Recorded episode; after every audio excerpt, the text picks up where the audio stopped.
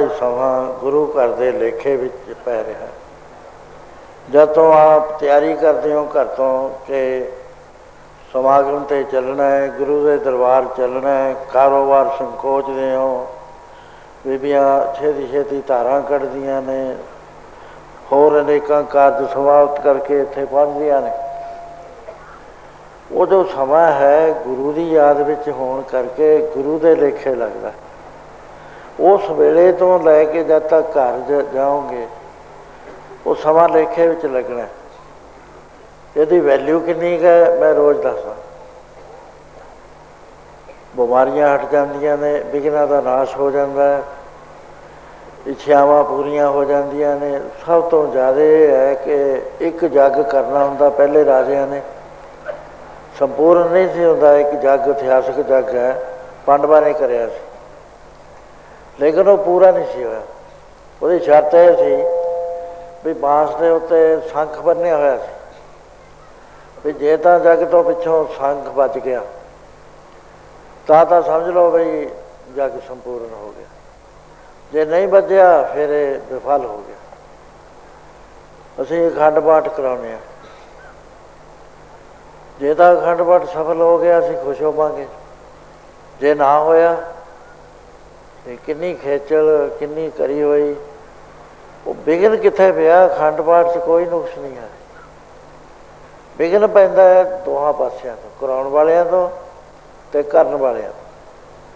ਕਰਨ ਵਾਲੇ ਸੱਚੇ ਸੁੱਚੇ ਨਾ ਹੋਣ, ਲਾਲਚੀ ਹੋਣ, ਬਿਰਤੀ ਕਿਤੇ ਫਿਰਦੀ ਹੋਵੇ, ਪਾਠ ਕਿਤੇ ਕਰਦੇ ਹੋਣ, ਫਿਰ ਰਿਜ਼ਲਟ ਨਹੀਂ ਨਿਕਲਿਆ ਕਰਦਾ ਇਹ ਪ੍ਰਤੱਖ ਰੂਪ ਦੇ ਵਿੱਚ ਦੇਖੀਆਂ ਹੋਈਆਂ ਗੱਲਾਂ ਮੈਂ ਤੁਹਾਨੂੰ ਦੱਸਦਾ। ਆ ਚੰਡੀਗੜ੍ਹ ਦੇ ਕੋਲ ਇੱਕ ਪਿੰਡ ਹੈ ਬਟੇਲਾ। ਬਥੇਰੇ ਪ੍ਰੇਮੀ ਇੱਥੇ ਬੈਠੇ ਨੇ ਬਟੇਲੇ ਦੇ। ਇੱਥੇ ਇਹ ਹੋਇਆ ਪਤਾ ਨਹੀਂ ਕੋਈ ਵਿਘਨ ਪੈ ਗਿਆ ਪਿੰਡ 'ਚ। ਕਈ ਵਾਰੀ ਤਾਂ ਵਿਘਨ ਇੱਕ ਘਰ ਨੂੰ ਲੈਂਦਾ, ਵਾਰੀ ਵਾਰੀ ਸਾਰੇ ਪਿੰਡ ਦੇ ਉੱਤੇ ਹੀ ਪੈ ਜਾਂਦਾ। ਉਹ ਵਿਘਨ ਇਹ ਸੀ ਵੀ ਜਿਹੜਾ ਲੜਕਾ, ਜਿਸ ਲੜਕੇ ਦਾ ਮੰਗਣਾ ਹੋ ਜਾਵੇ, ਉਹ ਮਰ ਜਾਂਦਾ ਸੀ। ਲਗਾਤਾਰ 13 ਲੜਕੇ ਮੰਗਣਾ ਕਰਾ ਕੇ ਮਰੇ। ਰੌਲਾ ਪੈ ਗਿਆ, ਸਵਾਲ ਪੈਦਾ ਹੋ ਗਿਆ ਵੀ ਮੰਗਣਾ ਆਉਂਦਾ ਹੈ? ਉਹ ਕਹਿੰਦੇ ਨਹੀਂ ਜੀ, ਬੱਚਾ ਮਾਰਨਾ ਹੈ। ਅਖੀਰ ਇੱਧਰ ਉੱਧਰ ਜਾ ਕੇ ਉਹਨਾਂ ਨੇ ਗੁਰੂ ਦੀ ਓਟ ਲਈ ਮੈਂ ਫਲ ਦੀ ਗੱਲ ਕਰਦਾ, ਉਹ ਤਾਂ ਆਪਾਂ ਨੂੰ ਪਤਾ ਨਹੀਂ ਲੱਗਦਾ ਫਲ ਮਿਲਿਆ ਕਿ ਨਹੀਂ ਮਿਲਿਆ ਜੇ ਪ੍ਰਤੱਖ ਰੂਪ ਦੇ ਵਿੱਚ ਹੋ ਜਾਏ ਫਿਰ ਪਤਾ ਲੱਗ ਜਾਂਦਾ ਮੇਰੇ ਕੋਲ ਆਏ, ਮੈਂ ਕਿਹਾ ਵੀ ਐਂ ਤਾਂ ਨਹੀਂ, ਤੁਸੀਂ ਸਾਰਾ ਪਿੰਡ ਇਕੱਠਾ ਹੋ ਕੇ ਆਓ ਇੱਕ ਸੰਮਤੀ ਬਣਾ ਕੇ ਆਓ। ਇਹ ਹੁਣ ਹੈ ਯੱਗ ਔਰ ਸਭ ਤੋਂ ਬੜਾ ਯੱਗ ਹੈ ਪਹਿਲਾਂ ਵੀ ਜੱਗ ਹੁੰਦੇ ਸੀ, ਅੱਗ ਬਾਲਦੇ ਸੀ, ਮੰਤਰ ਪੜ੍ਹਦੇ ਸੀ, ਉਹਦੇ ਕੰਢੇ ਤੇ ਬੈਠ ਕੇ ਹੋਮ ਵਗੈਰਾ ਉਹ ਦੇ ਜਾਂਦੇ ਸੀ। ਲੇਕਿਨ ਇਹ ਤਾਂ ਧੁਰ ਕਾਲਪੁਰਖ ਦੀ ਬਾਣੀ ਦਾ ਯੱਗ ਹੋਣਾ ਹੈ। ਪਹਿਲਾਂ ਆਪਣੇ ਆਪ ਨੂੰ ਤਿਆਰ ਕਰੋ ਸਾਰੇ। ਦੂਸਰੀ ਵਾਰੀ ਸਾਰਾ ਪਿੰਡ ਆ ਗਿਆ। ਮੈਂ ਕਿਹਾ, ਮੁਖਾਲਫਤ ਕੋਈ ਰਿਹਾ ਤਾਂ ਨਹੀਂ ਹੈ? ਪਾਰਟੀ ਦੇ ਹਿਸਾਬ ਨਾਲ ਕੋਈ ਬੰਦਾ ਕਹਿੰਦੇ, ਨਾ ਜੀ ਉਹ ਤਾਂ ਕਿਸੇ ਦੀ ਲਿਹਾਜ਼ ਹੀ ਨਹੀਂ ਕਰਦੀ, ਪਤਾ ਨਹੀਂ ਕੀ ਚੀਜ਼ ਹੈ। ਚਾਹੇ ਕਿਸੇ ਪਾਰਟੀ ਦਾ ਉਹਨੇ ਤਾਂ ਬੱਚਾ ਮਾਰ ਦੇਣਾ, ਜਿਹਦਾ ਮੰਗਣਾ ਹੋ ਗਿਆ। 13 ਬੱਚੇ ਮਰ ਚੁੱਕੇ ਨੇ ਛੋਟਾ ਜਿਹਾ ਪਿੰਡ ਹੈ। ਵੀ ਸਾਰਾ ਘਰ ਘਰ ਦੇ ਜੀ ਆਏ ਹੋਏ ਮੈਂ ਕਿਉਂ ਵੀ ਤੁਹਾਡੇ ਹਿਰਦੇ ਸ਼ੁੱਧ ਨੇ। ਆਪਾਂ ਗੁਰੂ ਗ੍ਰੰਥ ਸਾਹਿਬ ਦੀ ਬਾਣੀ ਦੀ ਓਟ ਲੈਣੀ ਹੈ, ਪਹਿਲਾਂ ਤੁਸੀਂ ਆਪਣੇ ਦਿਲਾਂ ਦੇ ਵਿੱਚ ਵਿਚਾਰ ਕਰੋ। ਕਹਿੰਦੇ, ਨਹੀਂ ਜੀ, ਅਸੀਂ ਸਾਰੇ ਇਸ ਵੇਲੇ ਤਿਆਰ ਹਾਂ। ਅਖੰਡ ਪਾਠ ਕੀਤਾ ਗਿਆ ਪੂਰੀ ਸੁਧੀ ਦੇ ਨਾਲ। 25 ਪਾਠੀ ਮੈਂ ਲਾਏ ਉਹਦੇ ਤੇ। ਪੰਜ ਪਾਠੀ ਸੀ, ਪੰਜ ਜਪਜੀ ਸਾਹਿਬ ਵਾਲੇ, ਪੰਜ ਸ਼ਬਦ ਪੜਨ ਵਾਲੇ, ਪੰਜ ਸੇਵਾਦਾਰ, ਲਾਂਗਰੀ, ਪੰਜ ਪ੍ਰਸ਼ਾਦ ਵਰਤਾਉਣ ਵਾਲੇ। ਪੂਰੀ ਪਵਿੱਤਰਤਾ ਦੇ ਨਾਲ ਅਸੀਂ ਪਾਠ ਕਰਿਆ। ਉਹਦੇ ਬਾਅਦ ਜਦ ਪਾਠ ਹੋ ਗਿਆ, ਫਿਰ ਅਸੀਂ ਕਿਹਾ ਪਿੰਡ ਵਾਲਿਆਂ ਨੂੰ ਵੀ ਹੁਣ ਤੁਸੀਂ ਆ ਜਾਓ। ਉਹਦੇ ਨਾਲ ਅਸੀਂ ਕਿਹਾ ਵੀ ਦੇਖੋ ਹੁਣ ਤੁਸੀਂ ਮੰਗਣਾ ਕਰੋ ਕੋਈ। ਗੁਰੂ ਮਹਾਰਾਜ ਦੀ ਅਰਦਾਸ ਕਰਾਂਗੇ ਆ ਤਾਂ ਨਹੀਂ ਗੱਲ ਹੋ ਵੀ ਉਹਨੂੰ ਮਾਰ ਦੂ। ਪਰ ਜੇ ਕੋਈ ਗੱਲ ਹੋਈ ਤਾਂ ਸਾਨੂੰ ਪਤਾ ਲੱਗ ਜੂ, ਉਹ ਖੋਟ ਪਾਠੀਆਂ ਵਿੱਚ ਹੋਊਗੀ, ਤੁਹਾਡੇ ਵਿੱਚ ਨਹੀਂ। ਕਿਉਂਕਿ ਤੁਹਾਨੂੰ ਮੈਂ ਪਰਖ ਲਿਆ। ਪਾਠੀ ਸਿੰਘ ਕਿਸੇ ਦਾ ਫੁਰਨਾ ਗਲਤ ਹੋ ਜੇ। ਕਿਉਂਕਿ ਬੜੀ ਸਾਵਧਾਨੀ ਨਾਲ ਪਾਠ ਕਰਨੇ ਪੈਂਦੇ ਨੇ ਐਸੇ। ਕਈ ਵਾਰੀ ਤਾਂ ਐਸਾ ਹੁੰਦਾ ਵੀ ਜਿਹੜਾ ਪਾਠੀ ਇਸ ਤਰ੍ਹਾਂ ਦਾ ਹੁੰਦਾ, ਉਹ 2-4 ਦਿਨ ਤੋਂ ਬਾਅਦ ਖਤਮ ਹੋ ਜਾਂਦਾ। ਕਿੰਨਾ ਚਿਰ ਹੋ ਗਿਆ, ਮੇਰਾ ਖਿਆਲ ਹੈ ਡੇਢ 2 ਸਾਲ ਹੋ ਗਏ, ਅੱਜ ਤੱਕ ਕੋਈ ਬੱਚਾ ਹੀ ਨਹੀਂ ਮਰਿਆ। ਸਭ ਦੇ ਮੰਗਣੇ ਹੋ ਗਏ ਫਟਾਫਟ। ਇਹ ਕੋਈ ਐਵੇਂ ਗੱਲਾਂ ਨਹੀਂ ਹੈ ਵੀ ਬਣਾਈਆਂ ਹੋਈਆਂ ਤੁਹਾਨੂੰ ਇਹ ਲਾਲਚ ਦੇਣ ਵਾਸਤੇ। ਗੁਰੂ ਮਹਾਰਾਜ ਦੀ ਜਿਹੜੀ ਬਾਣੀ ਹੈ ਉਹਦੇ 'ਚ ਕੋਈ ਅਥ ਕਤਨੀ ਨਹੀਂ, ਕੋਈ ਕਵਤਾ ਨਹੀਂ ਹੈ ਕਈ ਮੂਰਖ ਲਖਾਰੀ ਜਿਹੜੇ ਆਪਣਾ ਆਪ ਨੂੰ ਕਹਿੰਦੇ ਨੇ ਵੀ ਮੈਂ ਬਹੁਤ ਪੜਿਆ ਹੋਇਆ। ਉਹ ਪਤਾ ਕੀ ਲਿਖਦੇ ਨੇ? ਗੁਰੂ ਨਾਨਕ ਨੂੰ ਕਵੀ ਲਿਖਦੇ ਨੇ। ਗੁਰੂ ਨਾਨਕ ਦੀ ਕਵਿਤਾ ਵਿੱਚ ਇਹ ਬਾਤ ਆਈ ਹੈ ਨਾਸਤਕ ਨੇ ਜਾਵੇ ਉਹਨਾਂ ਨੂੰ ਇੰਨਾ ਹੀ ਨਹੀਂ ਪਤਾ ਵੀ ਕਵਿਤਾ ਕੀ ਹੁੰਦੀ ਹੈ ਬਾਣੀ ਕੀ ਹੁੰਦੀ ਹੈ ਕਵਿਤਾ ਹੁੰਦੀ ਹੈ ਬੁੱਧੀ ਮੰਡਲ ਦੀ ਬੁੱਧੀ ਮੰਡਲ ਦੀ ਉਡਾਰੀ ਦੇ ਵਿੱਚ ਉਹ ਕਵਿਤਾ ਦਾ ਜਨਮ ਹੁੰਦਾ ਹੈ। ਕਵਿਤਾ ਲੈ ਕੇ ਉਹਨੂੰ ਕੱਟਦਾ ਬੰਦਾ, ਵੀ ਆਹ ਗਲਤ ਲਿਖਿਆ ਗਿਆ, ਆਹ ਅੱਖਰ ਗਲਤ ਲਿਖਿਆ ਤੇ ਜਿਹੜੀ ਬਾਣੀ ਹੁੰਦੀ ਹੈ, ਇਹ ਕੁਛ ਵੀ ਨਹੀਂ ਹੁੰਦਾ, ਇਹ ਤਾਂ ਧੁਰ ਤੋਂ ਆਈ ਹੁੰਦੀ ਹੈ, ਇਹਦੇ ਚ ਕਾਟ ਖਾਟ ਕਾਦੀ ਇਹਦੇ ਔਂਕੜ, ਦਲੈਂਕੜ ਸਭ ਪੂਰੇ ਹੁੰਦਾ ਤਾਲ ਪੂਰਾ ਹੁੰਦਾ ਬਾਣੀ ਧੁਰ ਤੋਂ ਆਉਂਦੀ ਹੈ। ਕਵਤਾ ਆਦਮੀ ਦੇ ਅੰਦਰੋਂ ਜਨਮ ਲੈਂਦੀ ਹੈ। ਤੇ ਕਵਤਾ ਨੂੰ ਕੱਟਿਆ ਜਾਂਦਾ ਕਿਉਂਕਿ ਆਦਮੀ ਦੇ ਖਿਆਲ ਪੂਰੇ ਤਾਂ ਹੈ ਨਹੀਂ, ਅਧੂਰੇ ਨੇ। ਡਾਕਟਰ ਸਵਾਮੀ ਰਾਮ ਜੀ ਲਿਖਦੇ ਨੇ ਕਿ ਮੈਂ, ਮੈਨੂੰ ਮੇਰੇ ਗੁਰੂ ਨੇ ਭੇਜਿਆ ਵੀ ਟੈਗੋਰ ਦੇ ਪਾਸ ਜਾ ਕੇ ਰਹਿ। ਮੈਂ ਕਹਿੰਦਾ ਬਹੁਤ ਨੇੜੇ ਕਿਉਂਕਿ ਭੇਜਿਆ ਸੀ, ਵੱਡੇ ਮਹਾਤਮਾ ਨੇ, ਉਹਨਾਂ ਨੇ ਮੈਨੂੰ ਬਹੁਤ ਨਿਕਟ ਰੱਖਿਆ। ਉਹ ਕਵਿਤਾ ਲਿਖਦੇ ਸੀ। ਮੈਂ ਵੀ ਦੇਖਣੀ, ਮੈਨੂੰ ਸੁਣਾਉਣੀ ਵੀ ਤੜਕੇ ਉੱਠ ਕੇ ਜਦ ਮੈਂ ਉਹਨਾਂ ਦੀ ਕਾਪੀ ਦੇਖਣੀ ਤਾਂ ਰਾਤ ਨੂੰ ਉੱਠ ਕੇ ਉਹਦੇ 'ਚ ਕੱਟ ਕਟਾਈ ਕਰੀ ਹੁੰਦੀ ਉਹ ਪਹਿਲਾ ਰੂਪ ਰੇਖਾ ਹੀ ਅੱਖਰੇ ਬਦਲ ਦਿੰਦੇ ਸੀ। ਇਹਨੂੰ ਕਵਿਤਾ ਕਹਿੰਦੇ ਨੇ। ਇਹ ਬਾਣੀ ਤੁਰਦੀ ਬਾਣੀ ਆਈ। ਤੁਰਕੀ ਬਾਣੀ ਆਈ? ਇਹਨੇ ਕੰਮ ਕੀ ਕਰਿਆ? ਚਿੰਤਾ ਸਗੋਂ ਹਟਾਈ। ਜੋ ਸਾਨੂੰ ਚਿੰਤਾ ਸੀ, ਉਹ ਸਾਰੀਆਂ ਖਤਮ ਕਰ ਦਿੱਤੀਆਂ। ਇਹ ਸਾਡਾ ਆਸਰਾ ਬਣ ਗਈ। ਇਹ ਬੰਨਾ ਬਣ ਗਿਆ। ਆਸਰੇ ਦੇ ਨਾਲ ਹੁਣ ਅਸੀਂ ਬੈਠੇ ਆ ਇੱਥੇ। ਤੁਹਾਡੇ ਮਨ 'ਚ ਸ਼ਰਧਾ ਹੈ, ਬੀਬੀਆਂ ਦੇ, ਭਾਈਆਂ ਦੇ। ਤੁਰਦੇ ਫਿਰਦੇ ਨੇ, ਕੋਈ ਰੌਲਾ ਨਹੀਂ ਪਾਉਂਦੇ। ਆਪਣੀਆਂ ਲੋੜਾਂ ਅਨੁਸਾਰ ਲੰਗਰ ਜਾ ਕੇ ਪ੍ਰਸ਼ਾਦਾ ਛਕ ਰਹੇ ਨੇ। ਇਹ ਤੁਹਾਡੀ ਸ਼ਰਧਾ ਇਸ ਗੱਲ ਦੀ ਪ੍ਰਤੀਕ ਹੈ ਕਿ ਤੁਸੀਂ ਬਹੁਤ ਬੜਾ ਫਲ ਮੰਗ ਰਹੇ ਹੋ। ਇੱਕ ਤਾਂ ਤੁਹਾਡਾ ਜਿਹੜਾ ਤਪ ਹੈ ਤਿੰਨ ਦਿਨਾਂ ਦਾ, ਇਹਦੀਆਂ ਵੇਵਸ ਸਮਾਨ ਚੁੱਟਣੀਆਂ ਨੇ। ਜਿਹੜੀਆਂ ਕਾਲੀਆਂ ਲਹਿਰਾਂ ਇੱਥੇ ਤੁਰੀਆਂ ਫਿਰਦੀਆਂ, ਪਰੇਸ਼ਾਨੀ ਦੀਆਂ, ਦੁੱਖਾਂ ਦੀਆਂ, ਤਕਲੀਫਾਂ ਦੀਆਂ, ਅੰਦੇਸ਼ਾ ਦੀਆਂ, ਆਸਾ ਦੀਆਂ, ਉਹ ਸਾਰੀਆਂ ਦੀਆਂ ਸਾਰੀਆਂ ਇਹ ਤਪ ਨੇ ਤਪ ਲੈਣੀਆਂ ਇਹਦੀ ਅਰਦਾਸ ਜਾਣੀਆਂ ਕਾਲਪੁਰਖ ਦੇ ਦਰ ਤੇ। ਇਹ ਸੱਚੇ ਪਾਤਸ਼ਾਹ, ਸੰਸਾਰ 'ਚ ਸ਼ਾਂਤੀ ਬਖਸ਼, ਗਿਆਨ ਬਖਸ਼, ਆਪਣਾ ਪਿਆਰ ਬਖਸ਼, ਸਾਡੇ ਉੱਤੇ ਮਿਹਰ ਕਰ।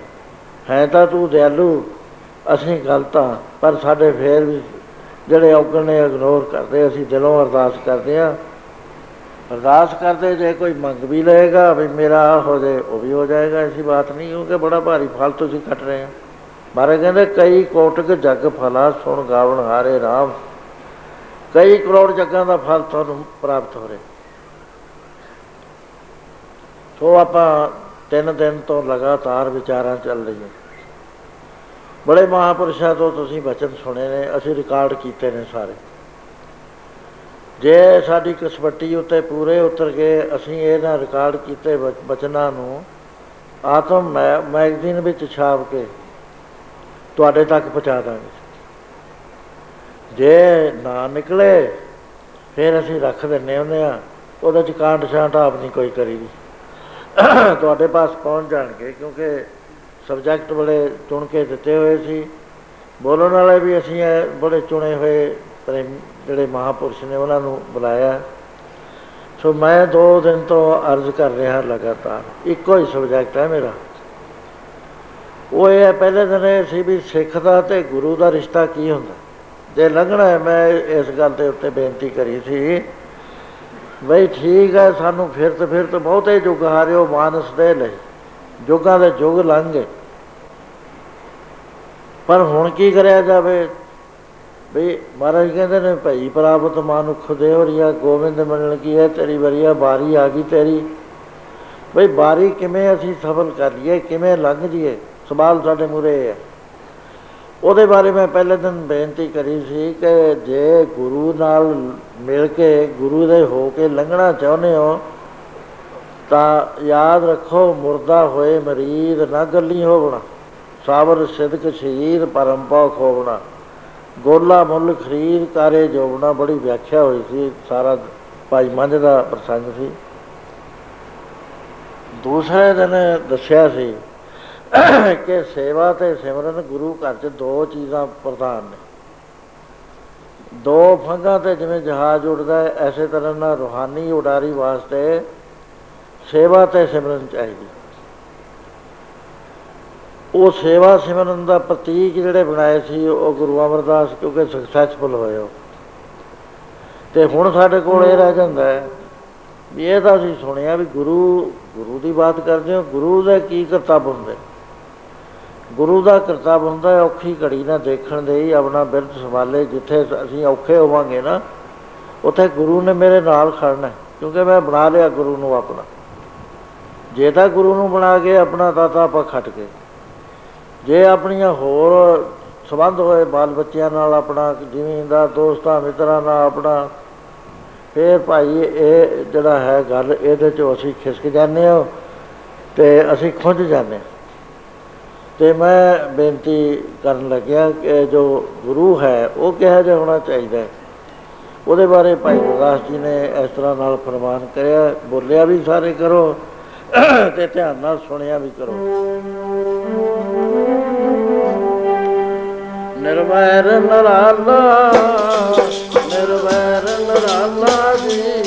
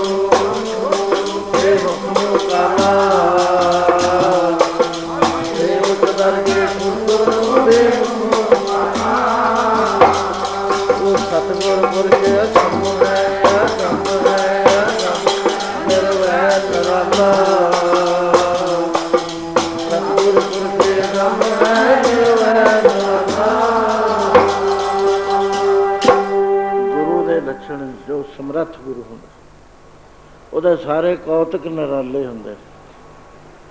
ਗਮਤਾ ਚ ਨਹੀਂ ਆਉਂਦਾ, ਆਦਮੀ ਦੀ ਅਕਲ ਵਿੱਚ ਨਹੀਂ ਆਉਂਦਾ ਉਹਦੇ ਬਾਰੇ, ਕਿਉਂਕਿ ਉਹ ਬਹੁਤ ਵੱਡਾ ਗ੍ਰੇਟ ਹੁੰਦਾ। ਜਿੰਨਾ ਜਾਣਦੇ ਆ, ਉਦੋਂ ਕਹਾਂ ਫੇਰ ਹੈ। ਜਿੰਨਾ ਹੋਰ ਜਾਣ ਲਿਆ ਉਦੋਂ ਕਹਾਂ ਫੇਰ ਹੈ। ਇਹ ਸਤਿਗੁਰੂ ਦੀ ਨਿਸ਼ਾਨੀ ਹੁੰਦੀ ਹੈ। ਪ੍ਰੈਕਟੀਕਲੀ ਇਹ ਹੁੰਦੀ ਹੈ, ਸਤਿਗੁਰ ਘਰ ਵਿੱਚ ਘਰ ਦਿਖਾਏ ਤੇ ਸੋ ਸਤਿਗੁਰ ਪੁਰਖ ਜਾਣ। ਉਹ ਸਤਿਗੁਰੂ ਹੋਇਆ ਕਰਦਾ। ਜਿਹੜਾ ਇਹ ਸਰੀਰ ਵਿੱਚ ਵਾਹਿਗੁਰੂ ਦਿਖਾ ਦੇ। ਸੋ ਜਿਵੇਂ ਮੈਂ ਬੇਨਤੀ ਕਰੀ ਸੀ ਹੁਣੇ ਮੇਰੇ ਕੋਲ ਇੱਕ ਸਲਿੱਪ ਆਈ ਹੈ ਉਹਨੂੰ ਸੁਣ ਕੇ ਉੱਠ ਕੇ ਨੱਠਿਓ ਨਾ।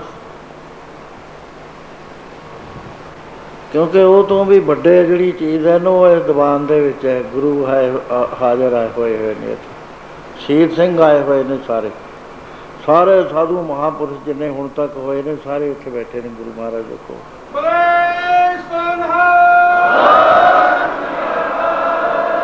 ਉਹਨਾਂ ਨੇ ਸਾਡੀ ਨਿਸ਼ਾ ਕਰਾਉਣ ਵਾਸਤੇ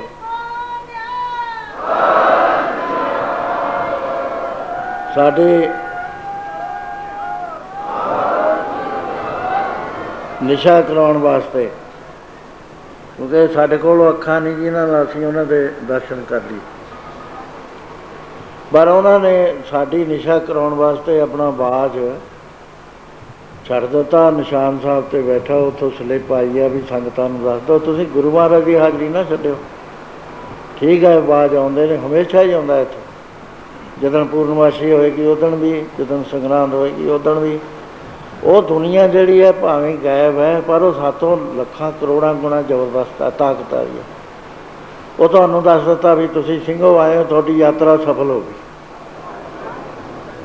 ਸਾਡੇ ਲੇਖੇ ਵਿੱਚ ਪੈ ਗਈ। ਆ ਨਿਸ਼ਾਨੀ ਲਓ ਬਾਜ ਦੀ ਸਾਤੋਂ। ਸੋ ਹੁਣ ਆਪਾਂ ਗੁਰੂ ਕਰਨਜੀਤ ਪਾਤਸ਼ਾਹ ਸ- ਕਿਉਂਕਿ ਸਤਿਗੁਰ ਸਤਿਗੁਰ ਪੁਰਖ ਗਮ ਹੈ, ਨਿਰਵੈਰ ਨਿਰਾਲਾ, ਦੋ ਗੱਲਾਂ ਤੇ ਮੈਂ ਗੱਲ ਕਰਨੀ ਆ ਬਾਕੀ ਤਾਂ ਬਹੁਤ ਲੰਮਾ ਵਿਖਿਆਨ ਸਾਰੀ ਰਾਤ ਬੈਠੇ ਰਹੀਏ ਤਾਂ ਵੀ ਨਹੀਂ ਹੋਣਾ। ਨਿਰਾਲਾ ਕਿਵੇਂ ਹੈ ਗੁਰੂ? ਉਹਦੇ ਕੌਤਕ ਨਿਰਾਲੇ ਹੁੰਦੇ ਨੇ, ਗੁਰੂ ਉਮਰ ਦੇ ਹਿਸਾਬ ਨਾਲ ਨਹੀਂ ਹੋਇਆ ਕਰਦਾ। ਗੁਰੂ 8ਵੇਂ ਪਾਤਸ਼ਾਹ ਦੀ ਉਮਰ ਕਿੰਨੀ ਛੋਟੀ ਸੀ? ਸਰੀਰਕ ਉਮਰ। ਤੇ ਸਾਰੇ ਹੀ ਸ਼ਕਤੀਆਂ ਦਾ ਭੰਡਾਰ ਸੀ। ਜਿਸ ਵਕਤ ਉਹ ਇੱਥੇ ਪੰਜੋਖਰੇ ਜਾਂਦੇ ਨੇ। ਇੱਕ ਲਾਲਚੰਦ ਵਿਦਵਾਨ ਬ੍ਰਾਹਮਣ ਸੀ। ਉਸਨੇ ਤਰਕ ਕਰਤੀ ਵੀ ਇਹ ਲੋਕ ਲਕੀਰ ਦੇ ਫਕੀਰ ਨੇ। ਨਾਮ ਹਰ ਕ੍ਰਿਸ਼ਨ ਸਾਹਿਬ ਰੱਖਿਆ। ਉਹਨਾਂ ਦਾ ਤਾਂ ਕ੍ਰਿਸ਼ਨ ਕੱਲਾ ਸੀ। ਇਹ ਨਾਲ ਹਰ ਵੀ ਲਾਈ ਬੈਠੇ ਨੇ। ਹਰ ਹਰ ਕਹਿੰਦੇ ਨੇ ਵਿਸ਼ਨੂੰ ਜੀ ਨੂੰ। ਵੀ ਤਾਂ ਨਾਲ ਵਿਸ਼ਨੂੰ, ਨਾਲ ਕ੍ਰਿਸ਼ਨ। ਸਿੱਖ, ਸਿੰਘ ਨੂੰ ਪੁੱਛਿਆ, ਇਹ ਇੰਨਾ ਇਕੱਠ ਕਿਉਂ ਹੋਇਆ? ਕਹਿੰਦੇ ਗੁਰੂ ਮਹਾਰਾਜ ਦਾ ਦਰਬਾਰ ਹੈ। ਕਹਿੰਦੇ ਗੁਰੂ ਮਹਾਰਾਜ, ਉਹ ਨਹੀਂ, ਉਹ ਜਿਹੜਾ ਬੱਚਾ ਜਿਹਾ ਬੈਠਾ ਹੈ। ਉਹ ਕਹਿੰਦੇ, ਪੰਡਤ ਜੀ, ਤੁਸੀਂ ਵਿਦਵਾਨ ਹੋ। ਸੰਭਲ ਕੇ ਬੋਲੀਦਾ ਹੁੰਦਾ ਮਹਾਪੁਰਸ਼ਾਂ। ਨੂੰ। ਮਹਾਪੁਰਸ਼ ਨਾ ਬੱਚੇ ਹੁੰਦੇ ਨੇ, ਨਾ ਬੁੱਢੇ ਹੁੰਦੇ। ਗੁਰਮੁਖ ਬੁੱਢੇ ਕਦੇ ਨਾ ਹੀ ਜਿਨ੍ਹਾਂ ਅੰਤਰ ਸੁਰ ਗਿਆਨ। ਉਹ ਕਹਿੰਦਾ, ਮੈਂ ਤਾਂ ਲਕੀਰ ਦਾ ਫਕੀਰ ਨਹੀਂ, ਤੁਹਾਡੇ ਵਰਗਾ, ਮੈਂ ਤਾਂ ਤਰਕ ਨਾਲ ਗੱਲ ਕਰਦਾ। ਕਹਿੰਦੇ, ਕੀ ਤਰਕ ਹੈ? ਕਹਿੰਦਾ, ਉਹਨਾਂ ਨੇ ਤਾਂ ਗੀਤਾ ਰਚੀ ਸੀ, ਇਹ ਦੋ ਸ਼ਲੋਕਾਂ ਦੇ ਅਰਥੇ ਕਰਕੇ ਦਿਖਾ ਦੇਣ। ਇਹ ਮੰਨ ਜੂ ਮੈਂ। ਮਹਾਰਾਜ ਜੀ ਕੋਲ ਬਚਨ ਪਹੁੰਚਿਆ, ਕਹਿੰਦੇ, ਹੰਕਾਰੀ ਵਿਦਿਆ ਦਾ ਹੰਕਾਰ ਹੈ, ਮੂਰਖ ਹੈ। ਜਾਓ, ਇਹਨੂੰ ਕਹਿ ਦੋ, ਵੀ ਜਿਹੜੇ ਬੰਦੇ ਤੋਂ ਬੋਲਣਾ ਹੋਵੇ, ਕਮਲਾ ਹੋਵੇ ਮਾੜੇ ਤੇ ਮਾੜਾ ਬੰਦਾ ਲੈ ਆ, ਅਸੀਂ ਉਹ ਤੇ ਅਰਥ ਕਰਾਵਾਂਗੇ। ਜੇ ਅਸੀਂ ਕਰੇ, ਤੂੰ ਕਹਿ ਕਹਿ ਦੇਂਗਾ ਵੀ ਇਹ ਤਾਂ ਗੁਰੂਆਂ ਨੇ ਦੱਸਦੇ ਹੋਣੇ ਆ ਬਚਪਨ 'ਚ। ਉਸ ਪੰਜੋਖੇ ਤੋਂ ਇੱਕ ਬੋਲਾ ਤੇ ਗੂੰਗਾ ਤੇ ਨਾਲ ਮੂਰਖ। ਤਿੰਨ ਉਹਦੇ ਚ ਅਵਗੁਣ ਹੋਣ ਕਰਕੇ ਦੂਜੇ ਦਿਨ ਲੈ ਕੇ ਜਾ ਕੇ ਖੜ ਗਿਆ ਵੀ ਚਲੋ ਹਾਸੀ ਮਖੌਲੇ ਹੋਊਗਾ। ਗੁਰੂ ਨੇ ਤਾਂ ਬੱਚਿਆਂ ਵਾਲੀ ਗੱਲ ਕਰਤੀ। ਸ਼ਰਧਾ ਨਹੀਂ ਸੀ, ਤਰਕ ਵਿੱਚ ਬੋਲਦਾ ਸੀ। ਆ ਕੇ ਖੜਾ ਹੋ ਗਿਆ, ਨਮਸਕਾਰ ਨਹੀਂ ਕਰੀ। ਤੇ ਮਹਾਰਾਜ ਕਹਿੰਦੇ, ਕੀ ਗੱਲ ਹੈ ਪੰਡਤ ਜੀ? ਕਹਿੰਦਾ ਕੱਲ ਤੁਹਾਡੇ ਸਿੱਖਾਂ ਨੇ ਆ ਗੱਲ ਕਹੀ ਸੀ ਜੀ, ਮੈਂ ਆ ਬੰਦਾ ਲਿਆਂਦਾ। ਮਹਾਰਾਜ ਮੁਸਕਰਾ ਪਏ। ਕਹਿੰਦੇ, ਇਹ ਤਾਂ ਇਹ ਗਲਤੀ ਕਰੀ, ਇਹ ਤਾਂ ਮਹਾਨ ਵਿਦਵਾਨ ਤੂੰ ਲੈ ਆਇਆ। ਨਾਲ ਦਾ ਨੂੰ ਕਹਿੰਦਾ, ਬੱਚਿਆਂ ਵਾਲੀ ਗੱਲ ਕਰਦੇ ਬੱਚਾ ਹੈ। ਇਹਨਾਂ ਨੂੰ ਪਤਾ ਨਹੀਂ ਵੀ ਗੁੰਗਾ ਵੀ ਹੈ ਤੇ ਨਾਲ ਬੋਲਾ ਵੀ ਹੈ। ਕਹਿੰਦੇ, ਇਹ ਤਾਂ ਤੂੰ ਮਹਾਨ ਵਿਦਵਾਨ ਲੈ ਆਇਆ। ਕਹਿੰਦਾ, ਹਾਂ ਜੀ, ਇਹ ਤਾਂ ਹੀ ਕਰਾ ਦੋ ਅਰਥ। ਉਹ ਬੈਠ ਗਿਆ ਮਹਾਰਾਜ, ਨੇ ਆਪਣੀ ਛਟੀ ਹੱਥ ਵਾਲੀ ਚੱਕੀ। ਲੈ ਵੀ ਕਹਿੰਦਾ, ਪੰਡਤ ਜੀ ਦੇ ਇਹ ਬੋਲਣਗੇ, ਤੂੰ ਅਰਥ ਕਰ, ਸਿਰ ਸੀਸ ਤੇ ਰੱਖਤੀ ਉਹ ਜਦੋਂ ਪੰਡਤ ਜੀ ਨੇ ਸੰਸਕ੍ਰਿਤ ਬੋਲੀ, ਉਸੇ ਵੇਲੇ ਉਹਨੇ ਹੱਥ ਖੜਾ ਕਰ ਲਿਆ, ਕਹਿੰਦਾ, ਪੰਡਤ ਜੀ, ਪਹਿਲਾਂ ਉਚਾਰਨ ਸ਼ੁੱਧ ਕਰੋ। ਤੁਹਾਡਾ ਉਚਾਰਨ ਜਿਹੜਾ, ਇਹਦੇ ਅਰਥ ਤੇ ਨਰਸ ਬਣ ਜਾਏਗਾ। ਉਚਾਰਨ ਸ਼ੁੱਧ ਕਰੋ। ਹੈਰਾਨ ਹੋ ਗਿਆ ਵੀ ਹੈ? ਮੈਂ ਤਾਂ ਗੂੰਗਾ ਲਿਆਂਦਾ ਸੀ, ਇਹ ਤਾਂ ਬੋਲ ਰਿਹਾ। ਤੇ ਮੇਰੇ ਉਚਾਰਨ ਨੂੰ ਕਹਿ ਰਿਹਾ ਵੀ ਸ਼ੁੱਧ ਕਰੋ। ਤੈਂ ਗਲਤ ਬੋਲ ਰਿਹਾ ਮੈਂ ਸ਼ੁੱਧ ਬੋਲ ਕੇ ਤੈਨੂੰ ਅਰਥ ਦੱਸਦਾ। ਅਰਥ ਦੱਸੇ ਪੰਡਤ ਚਰਨਾਂ ਤੇ ਟਹਿ ਪਿਆ। ਹੇ ਬਾਦਸ਼ਾਹ, ਮੈਂ ਤਾਂ ਤੈਨੂੰ ਇੱਕ ਬੱਚਾ ਜਾਣਿਆ ਸੀ, ਮਖੌਲ ਕਰਿਆ ਸੀ, ਟੀਚਰ ਕਰੀ ਸੀ। ਤੇ ਮੈਨੂੰ ਕੀ ਪਤਾ ਸੀ ਵੀ ਤੁਸੀਂ ਸੱਚਮੁੱਚ ਇਹ ਸਤਿਗੁਰੂ ਜੋਤ ਤੁਹਾਡੇ ਵਿੱਚ ਹੈ ਸੋ ਉਮਰ ਦੇ ਹਿਸਾਬ ਨਾਲ ਭਰੇਖਾ ਪੈਂਦਾ ਗੁਰੂ ਦਸਵੇਂ ਪਾਤਸ਼ਾਹ ਮਹਾਰਾਜ ਜਿਸ ਵਾਰ ਗੱਦੀ ਤੇ ਵਿਰਾਜਮਾਨ ਹੋਏ, ਗੁਰੂ ਤੇਗ ਬਹਾਦਰ ਸਾਹਿਬ ਨੇ ਸ਼ਹੀਦੀ ਦਿੱਤੀ। ਉਸ ਵੇਲੇ ਆਪਦੀ ਕਿਸ਼ੋਰ ਉਮਰ ਸੀ, ਬਾਲ ਉਮਰ। ਇਹ ਜਿਹੜਾ ਗੁਰੂ ਨੌਵੇਂ ਪਾਤਸ਼ਾਹ ਤੋਂ ਪਹਿਲਾ ਪੀਰੀਅਡ ਲੰਘਿਆ ਸੀ, ਉਹਦੇ ਵਿੱਚ ਬੜਾ ਕੁਝ ਹੋਇਆ। ਗੁਰੂ ਅੱਠਵੇਂ ਪਾਤਸ਼ਾਹ ਜੋਤੀ ਜੋਤ ਸਮਾ ਗਏ। ਉਹਦੇ ਬਾਅਦ ਇੱਕ ਪਤਨ ਆਇਆ ਸਿੱਖਾਂ 'ਚ, ਜ਼ਬਰਦਸਤ ਪਤਨ। ਸਿੱਖਾਂ ਵਿੱਚ ਤਾਂ ਨਹੀਂ ਆਇਆ, ਜਿਹੜੇ ਮੋਹਰੀ ਸੀਗੇ ਉਹਨਾਂ 'ਚ ਆਇਆ। ਉਹਨਾਂ ਨੂੰ ਮਸੰਦ ਕਹਿੰਦੇ ਮਸਨਦ ਧਾਰੀ। ਜਿਨ੍ਹਾਂ ਨੂੰ ਗੁਰੂ ਮਹਾਰਾਜ ਨੇ ਸਰੋਪੇ ਦੇ ਕੇ ਮੰਜੇ ਤੇ, ਤਖਤ ਤੇ ਬੈਠਣ ਦਾ ਅਧਿਕਾਰ ਦਿੱਤਾ ਸੀ ਵੀ ਤੁਸੀਂ ਬੈਠ ਕੇ ਮੱਥੇ ਵੀ ਟਿਕਾ ਸਕਦੇ ਹੋ ਤੇ ਨਾਮ ਵੀ ਦੇ ਸਕਦੇ ਹੋ। ਉਹ ਜਮਾਤ ਪੂਜਾ ਦਾ ਧਾਨ ਖਾ ਕੇ ਪੋਲਿਊਟ ਹੋ ਗਈ ਕਿਉਂਕਿ ਪੂਜਾ ਦੇ ਧਾਨ 'ਚ ਇੱਕ ਜ਼ਬਰਦਸਤ ਨੁਕਸ ਹੈ। ਇਹ ਨਾ ਭਜਨ ਕਰਨ ਦੇਵੇ ਨਾ ਸਰੀਰ ਨੂੰ ਸਵਸਥ ਰਹਿਣ ਦੇਵੇ ਜੇ ਬਾਲ ਬੱਚੇ ਦਾ ਸਾਰੇ ਬੱਚੇ ਨਾਸਤਕ ਹੋ ਕੇ ਉਜਾੜਾ ਪਾ ਦੇਣਗੇ। ਇਹ ਪਚਦਾ ਨਹੀਂ ਹੈ।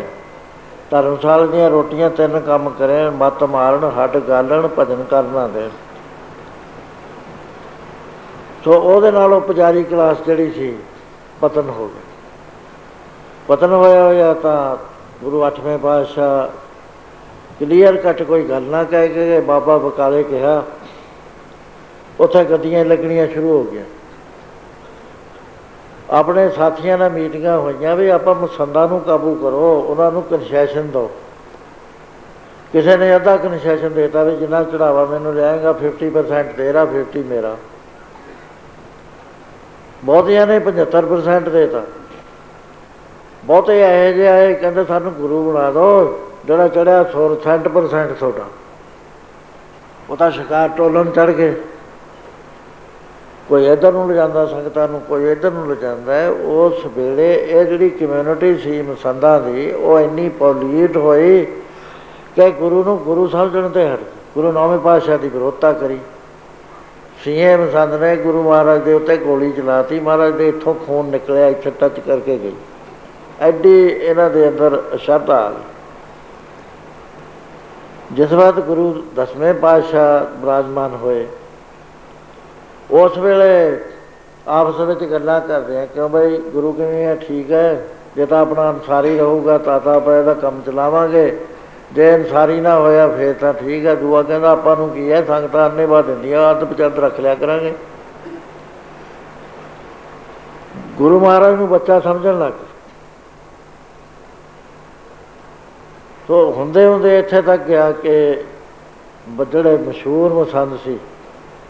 ਉਹਨਾਂ ਨੇ ਭੇਟਾ ਛਕਾਉਣੀ ਸ਼ੁਰੂ ਕਰ ਲਈ। ਗੁਰੂ ਮਹਾਰਾਜ ਨੇ ਸੰਗਤ ਦੇ ਵਿੱਚ ਉਹਨਾਂ ਦੇ ਦਸਤਾਰ ਲਾਤੀ ਇੱਕ ਦੀ, ਉਹ ਕੰਗਣ ਵਗੈਰਾ, ਉਹ ਕੋਈ ਬੈਠਾ, ਉਹ ਪ੍ਰਗਟ ਹੋ ਗਿਆ। ਇਹ ਤਾਂ ਹੋ ਗਿਆ ਲੇਕਿਨ ਅੰਦਰ ਸ਼ਰਧਾ ਨਹੀਂ ਸੀ ਆ ਰਹੀ। ਇੱਕ ਦਿਨ ਦੀ ਗੱਲ, ਗੁਰੂ ਦਾ ਫਰਜ਼ ਹੁੰਦਾ ਸਿੱਖਾਂ ਦੇ, ਸਿੱਖਾਂ ਨੂੰ ਸ਼ਰਧਾ 'ਚ ਲਿਆਉਣਾ। ਅਸ਼ਰਧਾ 'ਚ ਨਹੀਂ, ਸਾਧੂ ਸੰਤਾ ਕਰ ਲੈਂਦੇ ਨੇ ਗੱਲਾਂ। ਕਿਉਂਕਿ ਉਹ ਔਖੇ ਹੋ ਜਾਂਦੇ ਨੇ ਜਦ ਲੋਕ ਬਹੁਤੇ ਮੰਨਣ ਲੱਗ ਜਾਣ ਬੋਲਿਆ ਉੱਥੇ ਬਸੀਏ ਜਿੱਥੇ ਨਾ ਕੋਈ ਸਾਨੂੰ ਜਾਣੇ ਤੇ ਨਾ ਕੋਈ ਮੰਨੇ। ਸੰਤ ਨੱਠ ਜਾਂਦੇ ਨੇ ਟਿਕਾਣੇ ਛੱਡ ਕੇ। ਦੂਰ ਚਲੇ ਜਾਂਦੇ ਨੇ ਜਿੱਥੇ ਕੋਈ ਜਾਣਦਾ ਹੀ ਨਹੀਂ। ਗੁਰੂ ਨਹੀਂ ਜਾ ਸਕਦਾ। ਗੁਰੂ ਦਾ ਫਰਜ਼ ਹੁੰਦਾ ਹੈ। ਉਹਦੇ ਪਿੱਛੇ ਸਰਵੰਸ ਦਿੱਤੇ ਹੁੰਦੇ ਨੇ। ਉਹ ਤਾਂ ਨਿਭਣਾ ਹੀ ਆ ਨਾਲ। ਇੱਥੇ ਵੀ ਨਿਭਣਾ ਦਰਗਾਹ 'ਚ ਵੀ ਨਿਭਣਾ ਸੱਜਣ ਸਹੀ ਨਾਲ, ਚੱਲਦਿਆਂ ਨਾਲ ਚਲਨ। ਜਿੱਥੇ ਲੇਖਾ ਮੰਗੀਏ, ਤਿੱਥੇ ਖੜੇ ਦਿਸਣ। ਔਰ ਗੁਰੂ ਮਹਾਰਾਜ ਨੇ ਸ਼ਰਧਾ ਵਧਾਉਣੀ ਸੀ, ਰਿਛ ਆ ਗਿਆ। ਉਹ ਨਾਲ ਮਦਾਰੀ ਹੈ, ਕਹਿੰਦੇ ਉਹ ਮਾਰਿਓ ਹਾਕ ਮਾਰਿਓ ਹਾਕ, ਇਧਰ ਤਾਂ ਕੀਰਤਨ ਹੋ ਰਿਹਾ ਤੇ ਉਧਰ ਗੁਰੂ ਮਹਾਰਾਜ ਰਿਛ ਵਾਲੇ ਨੂੰ ਬੁਲਾ ਰਹੇ ਨੇ। ਮਸੰਦ ਆਪਸ ਵਿੱਚ ਇੱਕ ਦੂਏ ਨਾਲ ਗੱਲਾਂ ਕਰਨ ਲੱਗ ਕਹਿੰਦੇ, ਅਜੇ ਬਚਪਨ ਦੀ ਬੁੱਧੀ ਗਈ ਗਈ ਨਹੀਂ ਹੈ, ਗੁਰੂ ਤਾਂ ਹੋ ਗਏ, ਠੀਕ ਹੈ। ਬੱਚਿਆਂ ਨੂੰ ਹੁੰਦਾ ਰੰਗ ਤਮਾਸ਼ੇ ਦੇਖਣਾ, ਦੇਖੋ। ਕਹਿੰਦੇ, ਸੰਗਤ ਦੇ ਵਿੱਚ ਰਿਛ ਬੁਲਾ ਲਿਆ। ਅਸੀਂ ਵੀ ਕਹਿ ਦਈਏ ਯਾ ਕੀ ਕਰਦੇ ਇੱਥੇ ਦੀਵਾਨ ਲੱਗਿਆ ਰਿਛ ਬੰਗਾ ਲਿਆ ਮਹਾਰਾਜ ਕਹਿੰਦੇ ਕਿ ਬਈ, ਕੋਈ ਤੁਹਾਡਾ ਜਾਣਦਾ ਖੈਰ? ਕਹਿੰਦੇ, ਹਾਂ ਮਹਾਰਾਜ, ਬਹੁਤ ਜਾਣਦਾ ਮੈਂ ਬਹੁਤ ਸਿਖਾਇਆ ਹੋਇਆ। ਉਹ ਸ਼ਬਦ ਦੀ ਸਮਾਪਤੀ ਹੋਈ, ਕਹਿੰਦੇ, ਠਹਿਰ ਜਾਓ। ਆਪਾਂ ਰਿਛ ਦਾ ਤਮਾਸ਼ਾ ਦੇਖ ਲਈਏ। ਉਹਦੇ ਮਸੰਦ ਸੀ, ਉਹ ਫੇਰ ਉਸੇ ਗੱਲ ਤੇ ਆ ਗਏ ਵੀ ਲੈ ਤਾਂ ਜਵਾਂ ਹੀ ਬੱਚਿਆਂ ਵਾਲੀ ਗੱਲ ਕਰ। ਇਹਨਾਂ ਨੂੰ ਤਮਾਸ਼ੇ ਵਿੱਚ ਸਾਰੇ ਹੀ ਹੱਸ ਰਹੇ ਨੇ। ਜਿਹੜਾ ਚੌਰ ਬਰਦਾਰ ਸੀ ਭਾਈ ਕੀਰਤੀਆ, ਉਹ ਵੀ ਬਹੁਤ ਹੀ ਉੱਚੀ ਉੱਚੀ ਹੱਸਦਾ, ਮਹਾਰਾਜ ਨੇ ਪਿੱਛੇ ਮੁੜ ਕੇ ਦੇਖੇ, ਕਹਿੰਦੇ ਤੂੰ ਨਾ ਹੱਸ। ਕਹਿੰਦਾ ਮਹਾਰਾਜ ਮੇਰੇ ਤੇ ਪਾਬੰਦੀ ਲਾਤੀ। ਕਹਿੰਦੇ ਹਾਂ। ਕਹਿੰਦੇ ਕਿਉਂ? ਜਦ ਸਾਰੇ ਹੱਸਦੇ ਨੇ, ਮੈਨੂੰ ਵੀ ਹੱਸ ਲੈਣ ਦੋ ਕਹਿੰਦੇ ਤੇਰਾ ਬਾਪ ਆਇਆ ਸੀ, ਤਾਂ ਨਹੀਂ ਸਾਰੇ ਤੇ। ਕਹਿੰਦਾ ਮੇਰਾ ਬਾਪ? ਕਹਿੰਦੇ ਹਾਂ, ਉਹ ਤਾਂ ਕਹਿੰਦੇ ਗੁਰੂ ਨਾਵੇਂ ਪਾਤਸ਼ਾਹ ਦਾ ਚੌਰ ਬਰਦਾਰ ਸੀ। ਤੇ ਉਹ ਰਿਛ ਬਣ ਗਿਆ ਮਹਾਰਾਜ, ਕਹਿੰਦੇ ਹਾਂ, ਫਿਰ ਉਹਨੇ ਚੌਰ ਮਹਾਰਾਜ ਦੇ ਚਰਨਾਂ ਤੇ ਲਿਆ ਕੇ ਰੱਖਤਾ ਕਿਉਂ ਅਜੇ ਆਦਬ ਨਹੀਂ ਸੀ ਸਿੱਖਿਆ। ਸ਼ਕਲ ਸੂਰਤ ਤੋਂ ਗੁਰੂ ਬੱਚੇ ਦਿਸਦੇ ਸੀ। ਮਹਾਰਾਜ ਕਹਿੰਦੇ ਕੀ ਕਰਦੇ? ਕਹਿੰਦਾ, ਮਹਾਰਾਜ, ਮੇਰਾ ਪਿਓ ਤਾਂ ਰਿਛ ਬਣ ਗਿਆ, ਸੇਵਾ ਕਰਕੇ ਸਾਰੀ ਉਮਰ ਤੇ ਮੈਂ ਮੈਂ ਬਾਂਦਰ ਬਣੂੰਗਾ। ਥੋੜੀ ਸੇਵਾ ਦਾ ਆਹੀ ਫਲ ਆ ਵੀ ਸਾਡਾ ਹਾਲ ਹੋਵੇ। ਮਹਾਰਾਜ ਕਹਿੰਦੇ, ਤੂੰ ਕਾਲੀ ਨਾ ਕਰ। ਉਹਨੂੰ ਕਹਿੰਦੇ ਕਿਉਂ ਵੀ ਰਿਛ ਦੇਣਾ ਉਹਨੇ ਪੈਸੇ ਮੰਗੇ। ਜਦ ਦੇਖਿਆ ਵੀ ਗੁਰੂ ਜੀ ਨੇ ਜ਼ਰੂਰ ਲੈਣਾ, ਉਹਨੇ ਹੋਰ ਵਧਾਤੇ। ਉਹ ਰਿਛ ਲੈ ਲਿਆ ਮਹਾਰਾਜ ਕਹਿਣ ਲੱਗੇ, ਭਾਈ, ਆਪਣਾ ਸਿੱਖ ਹੈ ਤੇ ਇਹਦੀ ਜਵਾਨੀ ਉਹ ਤੁਹਾਨੂੰ ਗੱਲਬਾਤ ਦੱਸਾਂਗੇ। ਉਸ ਵੇਲੇ ਮਹਾਰਾਜ ਜੀ ਨੇ ਪ੍ਰਸ਼ਾਦ, ਆਪਣਾ ਸੀਤ ਪ੍ਰਸ਼ਾਦ, ਕਹਤਾ ਵੀ ਇਹਨੂੰ ਰਿਛ ਦੇ ਅੱਗੇ ਰੱਖ ਦੋ ਰਿਛ ਨੇ ਖਾਦਾ ਖਾਂਦੀ ਸਾਰ ਦੜਾ ਬੰਦੇ ਕੇ ਗਿਰ ਗਿਆ। ਸਾਰਿਆਂ ਨੂੰ ਮਹਾਰਾਜ ਨੇ ਨੇਤਰ ਦੇਤੇ। ਗੈਬ ਨੂੰ ਦੇਖਣ ਦੀ ਸ਼ਕਤੀ ਦੇਤੀ ਸਾਰੀ ਸੰਗਤ। ਹੁਣ ਜੇ ਮਹਾਰਾਜ ਗੈਬ ਦੀ ਸ਼ਕਤੀ ਸਾਨੂੰ ਦੇ ਦੇਣ ਨਾ ਬਾਜਪਾ ਉੱਥੇ ਬੈਠਾ ਮਹਾਰਾਜ ਦੇ, ਇੱਥੇ ਅਸੀਂ ਦਰਸ਼ਨ ਕਰੀ ਜਾਈਏ। ਅਸੀਂ ਤਾਂ ਨਿਸ਼ਚਾ ਹੀ ਕਰਦੇ ਹਾਂ ਵੀ ਇੱਥੇ ਸਾਰੇ ਨੇ, ਸ਼ਹੀਦ ਸਿੰਘ ਵੀ। ਸਤਿਗੁਰੂ ਜਗਜੀਤ ਸਿੰਘ ਕਹਿ ਗਏ ਸੀ, ਕਹਿੰਦੇ ਇੱਥੇ ਸਾਰੇ ਸਾਧੂ ਸੰਤ ਕੰਮ ਕਰ ਰਹੇ ਨੇ ਆ ਸੰਗਤ ਦੇ ਵਿੱਚ।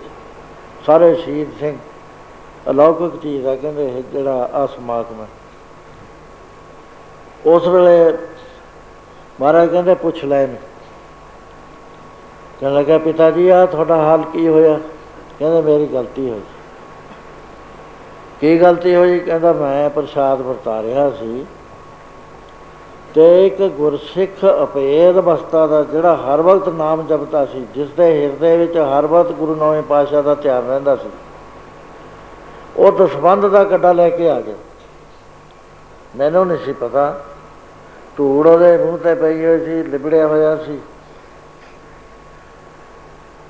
ਪ੍ਰਸ਼ਾਦ ਮੰਗਣ ਲੱਗਿਆ। ਮੈਂ ਕਿਹਾ, ਆਉਂਦਾ ਹੀ ਪ੍ਰਸ਼ਾਦ ਮੰਗਦਾ। ਮੈਂ ਇੱਧਰ ਹੋ ਗਿਆ। ਉਹ ਇੱਧਰ ਆਇਆ, ਮੈਂ ਉੱਧਰ ਹੋ ਗਿਆ, ਉਹਦਾ ਗੱਡਾ ਤੁਰ ਪਿਆ। ਉਹ ਕਹਿੰਦਾ, ਮਹਾਪੁਰਸ਼ੋ, ਮੈਨੂੰ ਪ੍ਰਸ਼ਾਦ ਦੇ ਦਿਓ। ਕਹਿੰਦਾ, ਪ੍ਰਸ਼ਾਦ ਦੇ ਦਿਓ, ਪਿੱਛੋਂ ਆ ਕੇ ਰਿਛ ਮੰਗਣ ਟੱਪਦਾ ਫਿਰਦਾ। ਉਹ ਮੇਰੇ ਹੱਥ 'ਚੋਂ ਇੱਕ ਕਿਣਕਾ ਗਿਰ ਗਿਆ, ਉਹਨੇ ਕਿਣਕਾ ਲਿਆ ਮਸਤਕ ਨਾਲ ਲਾਇਆ ਕਹਿੰਦਾ, ਹੇ ਪਾਤਸ਼ਾਹ, ਤੇਰੇ ਸ਼ੀਰ ਪ੍ਰਸ਼ਾਦ ਦਾ ਮੈਨੂੰ ਇੱਕ ਕਿਣਕਾ ਤਾਂ ਮਿਲ ਗਿਆ। ਲਾਵੇ ਗੁਰਮੁਖਾ, ਮੈਂ ਤਾਂ ਨਹੀਂ ਰਿਛ ਮੰਗਣ ਟੱਪਿਆ, ਪਰ ਤੂੰ ਰਿਛ ਜ਼ਰੂਰ ਬਣੇਗਾ। ਕਹਿੰਦਾ, ਜਦੋਂ ਮੈਂ ਬਣਿਆ, ਦੇਖ ਲਾਂਗੇ। ਉਹ ਚਲਿਆ ਗਿਆ, ਉਹਦੇ ਬਾਅਦ ਮੈਨੂੰ ਪਤਾ ਲੱਗਿਆ ਵੀ ਭਾਈ ਧੰਨਾ ਸੀ, ਇਹ ਤਾਂ ਅਵੇਦ ਅਵਸਥਾ ਦਾ ਬਰਮ ਗਿਆਨ ਅਵਸਥਾ ਦਾ, ਲੈ ਮੈਂ ਤਾਂ ਰਿਸ਼ਵ ਉਸ ਵੇਲੇ ਗੁਰੂ ਮਹਾਰਾਜ ਕੋਲ ਗਿਆ ਮੈਂ, ਨੌਵੇਂ ਪਾਤਸ਼ਾਹ ਕੋ ਪਾਤਸ਼ਾਹ, ਮੇਰੀ ਕਮਾਈ ਤਾਂ ਵਿਗਨ ਪੈ ਗਿਆ। ਕਹਿੰਦਾ ਕੀ? ਕਹਿੰਦੇ ਉਹ ਭਾਈ ਧੰਨੇ ਨੂੰ ਆ ਸਾਰੀ ਗੱਲ ਦੱਸੀ, ਪ੍ਰਸਾਦ ਮੈਂ ਦਿੱਤਾ ਨਾ, ਤੇ ਉਹਨੇ ਬਚਨ ਕਰ ਦਿੱਤਾ ਵੀ ਤੂੰ ਰਿਛ ਬਣੇਗਾ। ਮਹਾਰਾਜ ਕਹਿੰਦੇ, ਹੁਣ ਤਾਂ ਬਣੇਗਾ ਹੀ। ਕਿਉਂਕਿ ਉਹ ਬਚਨ ਉਹਨੇ ਨਹੀਂ ਕਰਿਆ, ਉਹ ਬਚਨ ਮੈਂ ਕਰਿਆ ਸੀ। ਪ੍ਰਭ ਜੀ ਦਾ ਬਸਾ ਹੈ ਸੰਤਾਂ ਦੀ ਰਸਨਾ। ਪ੍ਰਭ ਜੀ ਦਾ ਬਸਾ ਹੈ ਸੰਤਾਂ ਦੀ ਰਸਨਾ। ਉੱਤੇ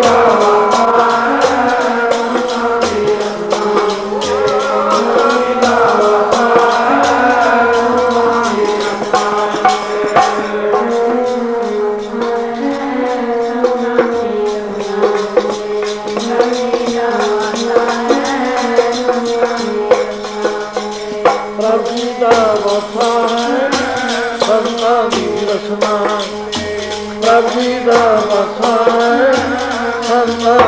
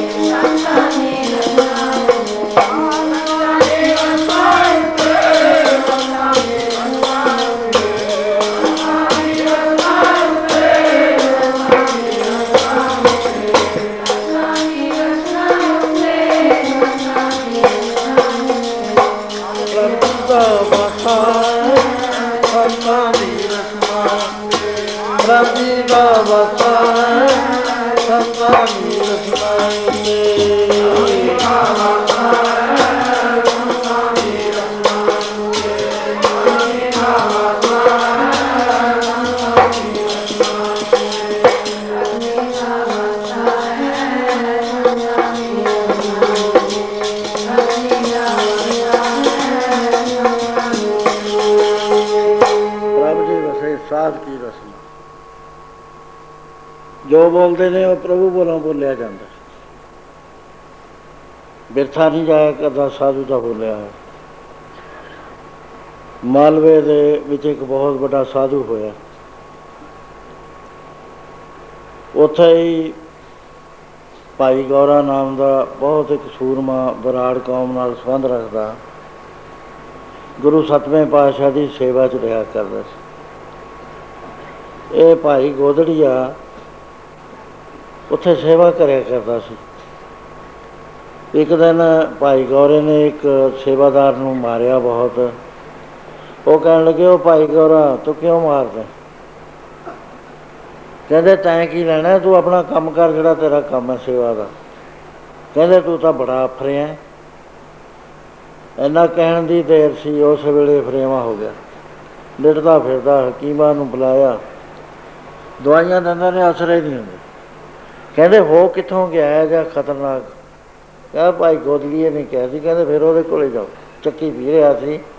ਲੰਗਰ ਵਾਸਤੇ ਆਟਾ ਪੀਆ ਉਹਨਾਂ ਨੇ ਕਿੱਲੀ ਕੋਲ ਜਿਹੜੇ ਆਟਾ ਪਿਆ ਸੀ ਪੁਰ ਚੱਕਿਆ। ਕਹਿੰਦੇ, ਲੈ, ਇਹਦੇ ਨਾਲ ਰਾਜੀ ਹੋ ਜਾ।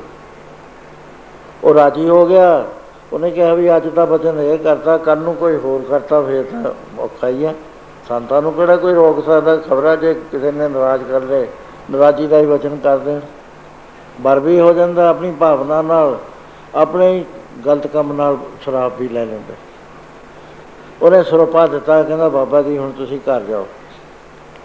ਉਹ ਬਹੁਤ ਉੱਚ ਕੋਟੀ ਦੇ ਮਹਾਤਮਾ ਹੋਏ ਨੇ, ਜਦੋਂ ਗੁਰੂ ਦਸਵੇਂ ਪਾਤਸ਼ਾਹ ਗਏ ਨੇ। ਉਸ ਵੇਲੇ ਜਦ ਬਾਬਾ ਜੀ ਦਰਸ਼ਨ ਕਰਨ ਆਏ, ਕਹਿੰਦੇ ਇੱਕ ਸੰਤ ਸਾਰੇ ਮਾਲਵੇ ਨੂੰ ਤਾਰਨ ਦੀ ਸਮਰੱਥਾ ਰੱਖਦਾ ਹੈ। ਭਾਈ ਗੋਦੜੀਆ, ਘਰ ਆ ਗਿਆ। ਘਰ ਆਇਆ, ਬੱਚਿਆਂ ਨੇ ਕਿਹਾ, ਲੈ ਬਾਪੂ ਆ ਗਿਆ ਸੀਤਾ ਬਟੇਰੀ ਉਮਰ ਦਾ। ਪਰ ਖੇਤੀ ਦੇ ਕੰਮ 'ਚ ਤਾਂ ਕਿਸੇ ਦੀ ਛੁੱਟੀ ਨਹੀਂ ਹੁੰਦੀ ਹਰ ਬੰਦੇ ਨੂੰ ਆਪਣਾ ਕੰਮ ਕਰਨਾ ਹੀ ਪੈਂਦਾ। ਚੇਤ ਦਾ ਮਹੀਨਾ ਸੀ, ਸਰੋਂ ਪਟਣ ਭੇਜਦਾ ਉਡਾਰ ਦਾ ਖੇਤ ਸੀ, ਉਡਾਰ ਦਾ। ਉਹ ਕਹਿੰਦੇ, ਬਾਪੂ, ਦਾਤੀ ਤਾਂ ਕੀ ਲਗਾਣੀ ਆ, ਸਖਾਲੀ ਉਹ ਜੜਾਂ ਪੱਟੀ ਗਈ ਉਹਨਾਂ ਦੀਆਂ। ਉਹ ਸਵੇਰ ਦਾ ਗਿਆ ਨਾ ਪਾਣੀ, ਨਾ ਧਾਣੀ, ਨਾ ਦੁਪਹਿਰ ਦਾ ਪ੍ਰਸ਼ਾਦਾ, ਕੋਈ ਬੰਦਾ ਹੀ ਨਾ ਆਇਆ ਰੋਹੀ ਦਾ ਖੇਤ ਸੀ। ਡੰਡੀ ਵਿਚਾਲੇ ਦੀ ਨੰਗਦੀ ਸੀ, ਆ ਅਥਣੇ ਦੇ। ਕੋਈ ਉਹਨਾਂ ਦੇ ਜਾਣਨ ਵਾਲੇ ਆ ਗਏ। ਸਾਡਾ ਸੁਭਾਅ ਹੈ ਜੇ ਅਸੀਂ ਕੋਈ ਕੰਮ ਕਰਦੇ ਹੋਈਏ ਤਾਂ ਜ਼ਰੂਰ ਪੁੱਛਦੇ ਆ ਕੀ ਕਰਦਾ ਹੈ? ਦੇਖਤਾ ਲਿਆ ਵੀ ਸਰੋਂ ਪਟਦਾ ਕਹਿੰਦੇ, ਕੀ ਕਰਦਾ ਬਾਬਾ ਜੀ? ਉਹ ਕਹਿਣਾ ਸੀਗਾ ਵੀ ਘਰਦਿਆਂ ਦੀਆਂ ਸਰੋਂ ਦੀਆਂ ਜੜਾਂ ਪਟਦਾ ਉਹ ਅੱਖਰ ਮਿਸ ਕਰ ਗਈ ਜਵਾਨ। ਉਹ ਕਹਿੰਦੇ ਘਰਦਿਆਂ ਦੀਆਂ ਜੜਾਂ ਪਟਦਾ ਹੁਣ ਵਚਨ ਹੋ ਗਿਆ ਆਪਣੇ ਘਰ ਵਾਸਤੇ ਹੀ। 7 ਦਿਨ ਦੇ ਅੰਦਰ ਅੰਦਰ ਸਾਰਾ ਹੀ ਘਰ ਸਾਫ਼ ਹੋ ਗਿਆ। ਕਹਿੰਦੇ ਚੱਲ ਮੌਜ ਬਣ ਗਈ, ਹੁਣ ਬਾਹਰ ਫੇਰਾਂ ਤੁਰਾਂਗੇ ਅੱਗੇ ਗਏ ਤਾਂ ਇੱਕ ਮਾਈ ਕਹਿੰਦੀ, ਬਾਬਾ ਜੀ, ਤੁਸੀਂ ਕੁਝ ਖਾਦਾ ਪੀਤਾ ਨਹੀਂ ਹੋਣਾ, ਮੈਂ ਦਹੀਂ ਲਿਆਉਣੀ ਆ। ਦਹੀਂ ਲੈਣ ਲੱਗੀ, ਦਹੀਂ ਥੋੜਾ ਸੀ। ਉਹਨੇ ਮਿਰਚਾਂ ਪਾਤੀਆਂ ਲਾਲ। ਜਦ ਭਾਂਡੇ ਲੈਣ ਆਈ, ਕਹਿੰਦੀ, ਬਾਬਾ ਜੀ, ਦਹੀਂ ਕਿਹਾ ਸੀ ਕਿਹਾ ਗਿਆ ਸੀ। ਕਹਿੰਦੇ ਸੱਪ ਲੜਨੀ ਹੈ, ਦਹੀਂ ਤਾਂ ਵਧੀਆ ਸੀ, ਪਰ ਤਾਂ ਮਿਰਚਾਂ ਪਾਤੀਆਂ ਹੁਣ ਸੱਪ ਲੜਨੀ ਹੈ, ਕਹਿ ਬੈਠੇ। ਤੇ ਉਹ ਜਿਸ ਵਕਤ ਮਾਰੀ ਗਈ ਘਰ, ਸਵੇਰਾ ਸਵੇਰਾ ਸੀਗਾ, ਦੁੱਧ ਗਰਮ ਕਰਨਾ ਸੀ, ਕਾਰਨੀ ਹੇਠ ਰੱਖਣ ਵਾਸਤੇ ਪਾਥੀਆਂ ਕੱਢਣ ਗਈ, ਉੱਥੇ ਕਾਲੇ ਨਾਗ ਨੇ ਡੰਗ ਮਾਰਤਾ। ਉਹ ਬਚਨ ਨਹੀਂ ਟਲਿਆ ਕਰਦਾ, ਭੇਦ ਵਸਤਾ ਦਾ ਕੋਈ ਕਹਦੇ ਭਾਈ ਬੁੱਧੂ ਨੇ ਸੰਗਤਾਂ ਤੋਂ ਅਰਦਾਸ ਕਰਾਈ, ਲੇਕਿਨ ਭਾਈ ਲੱਖੂ ਨੇ ਕਹਿਤਾ, ਕੱਚੇ ਰਹਿਣਗੇ ਕੱਚੇ ਰਹਿਣਗੇ। ਉਹ ਕਹਿੰਦਾ, ਤੂੰ ਗੁਰੂ ਤੇ ਉੱਤੇ ਦੀ ਆ ਗਿਆ? ਕਹਿੰਦਾ, ਗੁਰੂ ਇਹ ਬੋਲਦਾ ਇਹਦੇ ਵਿੱਚ। ਮਹਾਰਾਜ ਕੋਲ ਗਿਆ, ਮਹਾਰਾਜ ਕਹਿੰਦੇ, ਨਹੀਂ ਭਾਈ ਹੁਣ ਤਾਂ ਕੱਚੀਆਂ ਰਹਿਣਗੀਆਂ। ਰੋਇਆ ਮੈਂ ਤਾਂ ਗਰੀਬ ਮਾਰਿਆ ਜਾਉਂ ਕਹਿੰਦੇ, ਭਾਵ ਪੱਕਿਆਂ ਦੇ ਵਿਕਣਗੀਆਂ, ਰਹਿਣਗੀਆਂ ਕੱਚੀਆਂ। ਇਹ ਭਾਈ ਸੋਭਾ ਰਾਮ। ਜਦ ਗੱਲ ਸੁਣੀ, ਉਹਨੇ ਕਿਹਾ ਹੁਣ ਤਾਂ ਮੈਨੂੰ ਬਣਨਾ ਹੀ ਪੈਣਾ। ਕਹਿੰਦਾ, ਸੱਚੇ ਪਾਤਸ਼ਾਹ, ਤੁਸੀਂ ਸਮਰੱਥ ਹੋ। ਮੈਂ ਤੁਹਾਡੀ ਸਾਰੀ ਜ਼ਿੰਦਗੀ ਸੇਵਾ ਕਰੀ। ਤੁਸੀਂ ਕਿਰਪਾ ਕਰੋ, ਸਿੱਖ ਵੱਡਾ ਕਿ ਤੁਸੀਂ ਵੱਡੇ ਹੋ ਕਹਿਣ ਲੱਗੇ, ਇਸ ਮਾਮਲੇ ਦੇ ਵਿੱਚ ਮੇਰੇ ਸਿੱਖ ਜਿਹੜੇ ਬਚਨ ਕਰ ਦਿੰਦੇ ਨੇ, ਮੈਂ ਉਹ ਟਾਲ ਨਹੀਂ ਸਕਦਾ। ਮੇਰੀ ਬੰਨੀ ਹੋਈ ਭਗਤ, ਛਡਾਉਂਦੇ ਨੇ ਭਗਤਾਂ ਦੀ ਬੰਨਾ ਝੁੰਡਣੀ ਬੰਨੀ ਹੋਈ ਭਗਤ ਭਗਤਾਂ ਦੀ ਬੰਨਾ ਝੁੰਡਣੀ ਬੰਨੀ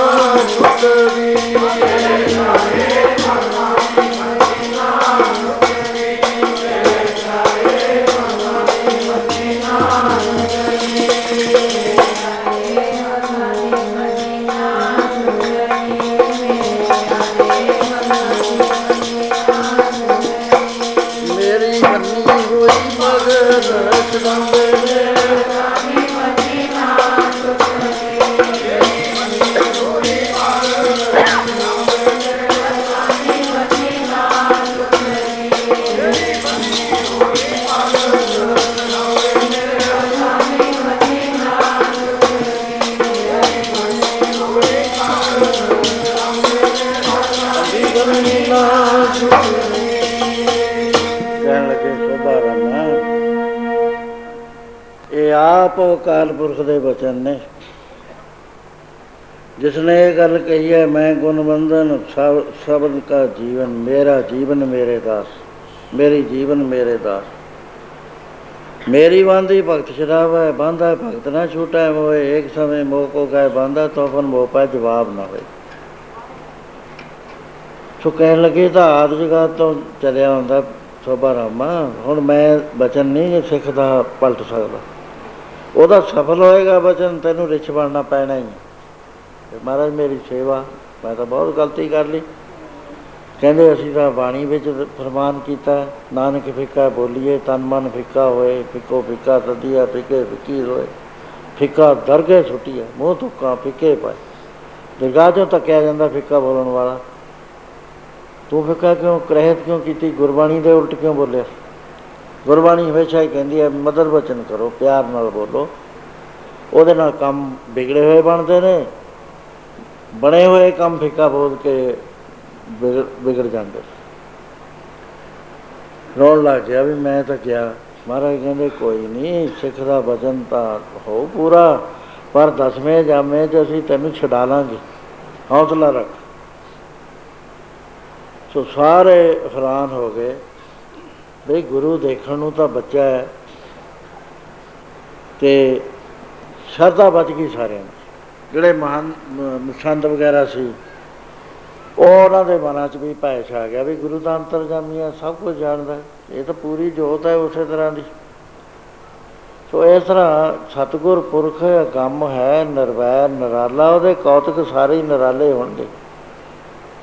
ਬੈਰ ਉਹਦਾ ਕਿਸੇ ਨਾਲ ਨਹੀਂ ਹੁੰਦਾ। ਸਤਿਗੁਰ ਸਭ ਦਾ ਭਲਾ ਮਨਾਏਗਾ। ਸਭ ਦਾ ਭਲਾ ਮਨਾਉਂਦਾ ਜੀਵ ਜੰਤੂਆਂ, ਕੋਈ ਦੇਸ਼ਾਂ ਦੀ ਹੱਦ ਨਹੀਂ, ਸਤਿਗੁਰ ਕੋਲ ਵੀ ਹਿੰਦੁਸਤਾਨ ਦਾ ਹੀ ਭਲਾ ਹੋਵੇ। ਸਤਿਗੁਰੂ ਸਾਰੀ ਸ੍ਰਿਸ਼ਟੀ ਦਾ, ਜੀਵ ਜੰਤੂਆਂ ਦਾ, ਪਸ਼ੂਆਂ ਦਾ, ਬਨਸਪਤੀ ਦਾ, ਹਰ ਚੀਜ਼ ਦਾ ਭਲਾ ਮਨਾਉਂਦਾ।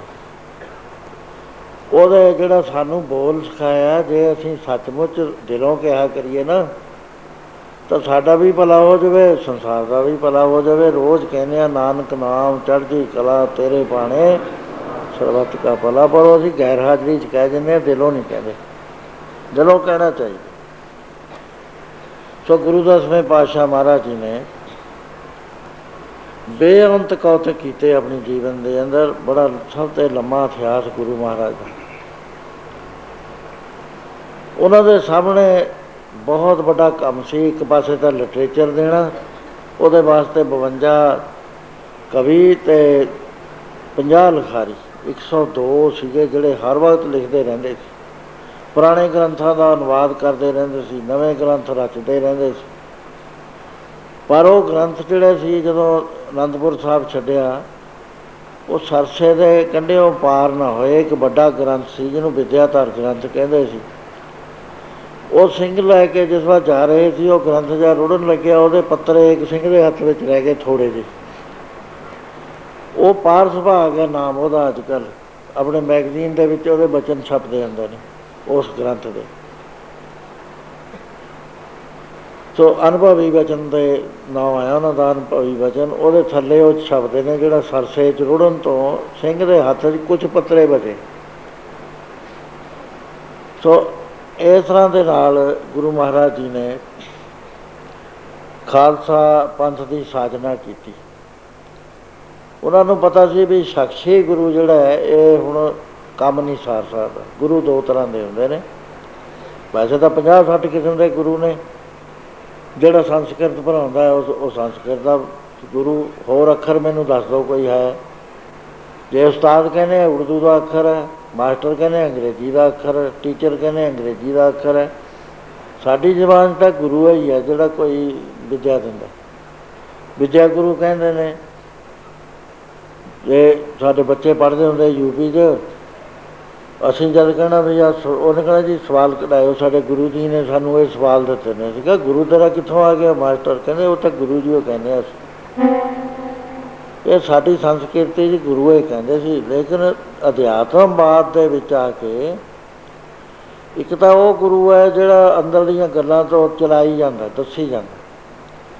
ਇੱਕ ਗੁਰੂ ਉਹ ਹੈ ਜਿਹੜਾ ਵਾਹਿਗੁਰੂ ਦਾ ਰੂਪ ਹੈ। ਜਿਹੜਾ ਗੁਰੂ ਨਾਨਕ ਸਾਹਿਬ ਨੇ ਇਹ ਆਪ ਪਰਮੇਸ਼ਰ ਸੀਗੇ। ਸਮੁੰਦਰ ਬਰੋਲ ਸਰੀਰਾਮ ਦੇਖਿਆ, ਇੱਕ ਬਸਤਾ ਨੂਪ ਦਿਖਾਈ, ਗੁਰ ਗੋਬਿੰਦ ਗੋਬਿੰਦ ਗੁਰੂ ਹੈ, ਨਾਨਕ ਭੇਦ ਨਾ ਪਾਈ। ਮਹਾਰਾਜ ਨੇ ਕਿਹਾ ਵੀ ਇਹ ਗੁਰੂ ਹੈ, ਗੁਰੂ ਹੋ ਜਾਣਗੇ, ਕਲਯੁਗ ਦਾ ਸਮਾਂ ਲੁੱਟਣਾ ਸ਼ੁਰੂ ਕਰ ਦੇਣਗੇ। ਉਹ ਕਹਿੰਦਾ, ਸਪਲਾਈਟੇਸ਼ਨ ਸਾਧ ਸੰਗਤ ਜੀ ਬਹੁਤ ਜ਼ਿਆਦਾ ਹੈ, ਮੈਂ ਇਹਦੇ ਤੇ ਲਿਖਦਾ ਵੀ ਰਹਿਣਾ ਬੋਲਦਾ ਵੀ ਰਹਿਣਾ ਮੇਰੇ ਨਾਲ ਸੰਤ ਗੁੱਸੇ ਹੋ ਜਾਂਦੇ ਨੇ ਵੀ ਅਸੀਂ ਵੀ ਵਿੱਚ ਲਪੇਟੇ ਜਾਂਦੇ ਆ ਇਸ ਗੱਲ ਦੇ। ਉਹ ਜਿਹੜਾ ਮੈਂ ਦੇਖਦਾ ਵੀ ਸੰਤ ਦੀ ਪਛਾਣ ਕਰੋ, ਉਹ ਤੁਹਾਡੇ ਬਸ ਤੋਂ ਬਾਹਰਲੀ ਬਾਤ ਹੈ। ਇਹ ਤਾਂ ਵੈਗਰੂ ਹੈ ਕਰਾ ਦੇ ਕਰਾ ਦੇ। ਬਾਕੀ ਜਿਹੜਾ ਲਟੇਰੀ, ਲਟੇਰੇ ਪਾਰਟੀਆਂ ਫਿਰਦੀਆਂ ਨਾ ਚੋਲਾ ਪਾ ਲਿਆ ਯਾਦ ਕਰ ਲਿਆ ਅੱਜ ਕੱਲ ਤਾਂ ਬਹੁਤਾ ਹੀ ਸਿਖਾਲਾ ਜਿੰਨੇ ਮੁੰਡੇ ਇੱਥੇ ਬੇਰੁਜ਼ਗਾਰ ਬੈਠੇ ਆ, ਮੈਂ ਦੱਸ ਦਿੰਦਾ ਉਹਨਾਂ ਨੂੰ ਕੰਮ। ਨੌਕਰੀ ਭਾਲਣ ਦੀ ਲੋੜ ਹੀ ਨਹੀਂ ਹੈ, ਇੱਕ ਚੋਲਾ ਲੈ ਲਓ। ਕਿਰਪਾਨ ਉਹਦੇ ਤੇ ਬੜੇ ਵਧੀਆ ਪਾ ਲਓ, ਗਾਤਰਾ ਕੋਈ ਐਨ ਕੜ ਕਢਾ ਕੇ ਪਾ ਲਓ। ਹੱਥ ਵਿੱਚ ਸ੍ਰੀ ਸਾਹਿਬ ਫੜ ਲਓ। ਦਸਤਾਰ ਇਸ ਤਰ੍ਹਾਂ ਬੰਨ ਲਓ, ਹੋਰ ਤਰ੍ਹਾਂ ਤੇ ਰੁਮਾਲਾ ਬੰਨ ਲਓ, ਇਹ ਤਾਂ ਹੋ ਗਈ ਨਾ ਇੱਕ ਸ਼ਕਲ। ਇਹ ਤੋਂ ਬਾਅਦ ਟੇਪਾਂ ਲਓ ਵੀ ਲਾੜੇ ਵਾਲੇ ਮਹਾਪੁਰਸ਼ਾਂ ਦੀਆਂ ਫਲਾਣੇ ਮਹਾਪੁਰਸ਼ ਦੀ ਆ, ਟੇਪ ਆ, ਟੇਪ ਹੈ ਦੋ ਕੁ ਮਹੀਨੇ ਲਾ ਕੇ ਉਹ ਯਾਦ ਕਰ ਲਓ।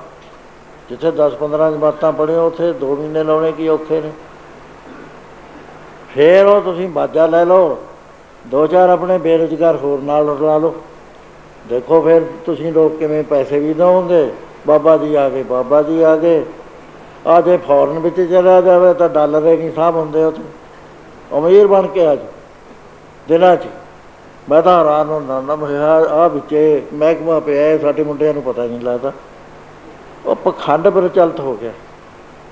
ਪੂਜਾ ਦਾ ਧਾਨ ਖਾਣਾ ਸ਼ੁਰੂ ਕਰਤਾ ਉਹਨਾਂ ਲੋਕਾਂ ਨੇ ਪੋਲਿਊਸ਼ਨ ਆ ਗਈ ਇਧਰਲੇ ਪਾਸੇ ਵੀ। ਪੋਲਿਊਸ਼ਨ ਆਉਣ ਨਾਲ ਅਸੀਂ ਰੌਲਾ ਪਾਈ ਜੰਨੇ ਆ ਵੀ ਤੁਸੀਂ ਸੋਚੋ ਸੰਤ ਤਾਂ ਬਹੁਤ ਮੁਸ਼ਕਿਲ ਹੈ ਜਿਹੜਾ ਹਰ ਵਕਤ ਨਾਮ ਜਪਦਾ ਜਿਹਨੂੰ ਕਦੇ ਨਹੀਂ ਭੁੱਲਦਾ ਜਿੰਨ ਸਾਥ ਕਰਾਸਨਾ ਵਿਸਰਾ ਹਰ ਨਾਮਾ ਮਨ ਮਨ। ਦੇਖ ਲਿਆ ਕਰੋ ਵੀ ਇਹ ਨਾਮ ਜਪਦਾ ਹੈ ਕਿ ਐਵੇਂ ਬੁੱਲ ਮੀਚੀ ਬੈਠਾ ਰਹਿੰਦਾ ਇੰਨੇ ਕੁ ਤਾਂ ਪਛਾਣ ਆਪਾਂ ਨੂੰ ਹੋ ਸਕਦੀ ਹੈ। ਸੋ ਇਸ ਤਰ੍ਹਾਂ ਨਾਲ ਪਖੰਡ ਫਿਰਦਾ ਗੁਰੂ ਮਹਾਰਾਜ ਨੇ ਕਿਹਾ, ਜੇ ਸਾਡੇ ਬਾਅਦ ਪਤਾ ਸੀ ਉਹਨਾਂ ਨੂੰ ਸਾਰੀ ਗੱਲ ਦਾ ਵੀ ਘਰ ਘਰ ਹੋਏ ਬਹਿੰਗੇ ਰਾਮਾ, ਕੋਈ ਨਾ ਸਰੇ ਕਿਸੇ ਦਾ ਕੰਮ।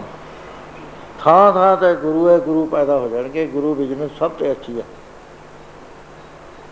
ਇੱਥੇ ਇੱਕ ਐਸਪੀ ਹੁੰਦੇ, ਆਈ ਜੀ, ਸਰਦਾਰ ਬਾਬੂ ਸਿੰਘ ਗਰੇਵਾਲ। ਉਹਨਾਂ ਨੇ ਕਹਿਣਾ ਵੀ ਵੈਕੈਂਸੀਆਂ ਬਹੁਤ ਹੈ, ਖਾਲੀ ਨੇ ਲੁਟੇਰਿਆਂ ਦੀਆਂ। ਲੁੱਟਣ ਵਾਲੇ ਥੋੜੇ ਹੀ ਨੇ, ਪਬਲਿਕ ਦੇ ਤਾਂ ਦਰਵਾਜ਼ੇ ਖੁੱਲੇ ਨੇ ਵੀ ਆਓ ਲੁੱਟੋ, ਜਿਵੇਂ ਸਾਨੂੰ ਲੁੱਟ ਸਕਦੇ ਇਹ ਗੱਲਾਂ ਵਿਚਾਰ ਕੇ ਗੁਰੂ ਮਹਾਰਾਜ ਜੀ ਨੇ ਸਾਨੂੰ ਅਮਰਤ ਦੀ ਦਾਤ ਬਖਸ਼ੀ। ਅਮਰਤ ਜਿਹੜੀ ਚੀਜ਼ ਹੈ, ਉਹ ਅਮਰ ਕਰਨ ਵਾਲੀ ਹੈ। ਅਮਰਤ ਤੁਹਾਡੇ ਅੰਦਰ ਹੈ। ਅੰਦਰਲੇ ਅਮਰਤ ਨੂੰ ਅਸੀਂ ਬਾਹਰ ਕਿਵੇਂ ਲਿਆ ਸਕਦੇ ਹਾਂ, ਉਹ ਉਹ ਸੀਗੀ ਪੰਜ ਪਿਆਰਿਆਂ ਤੋਂ ਅਮਰ ਤਿਆਰ ਕਰਾਉਣਾ। ਉਹਦੇ ਬਾਰੇ ਗੁਰੂ ਮਹਾਰਾਜ ਜੀ ਨੇ ਵਿਸਾਖੀ ਦੇ ਦੀਵਾਨ 'ਚ ਬਹੁਤ ਵੱਡਾ ਇਕੱਠ ਸੀਗਾ।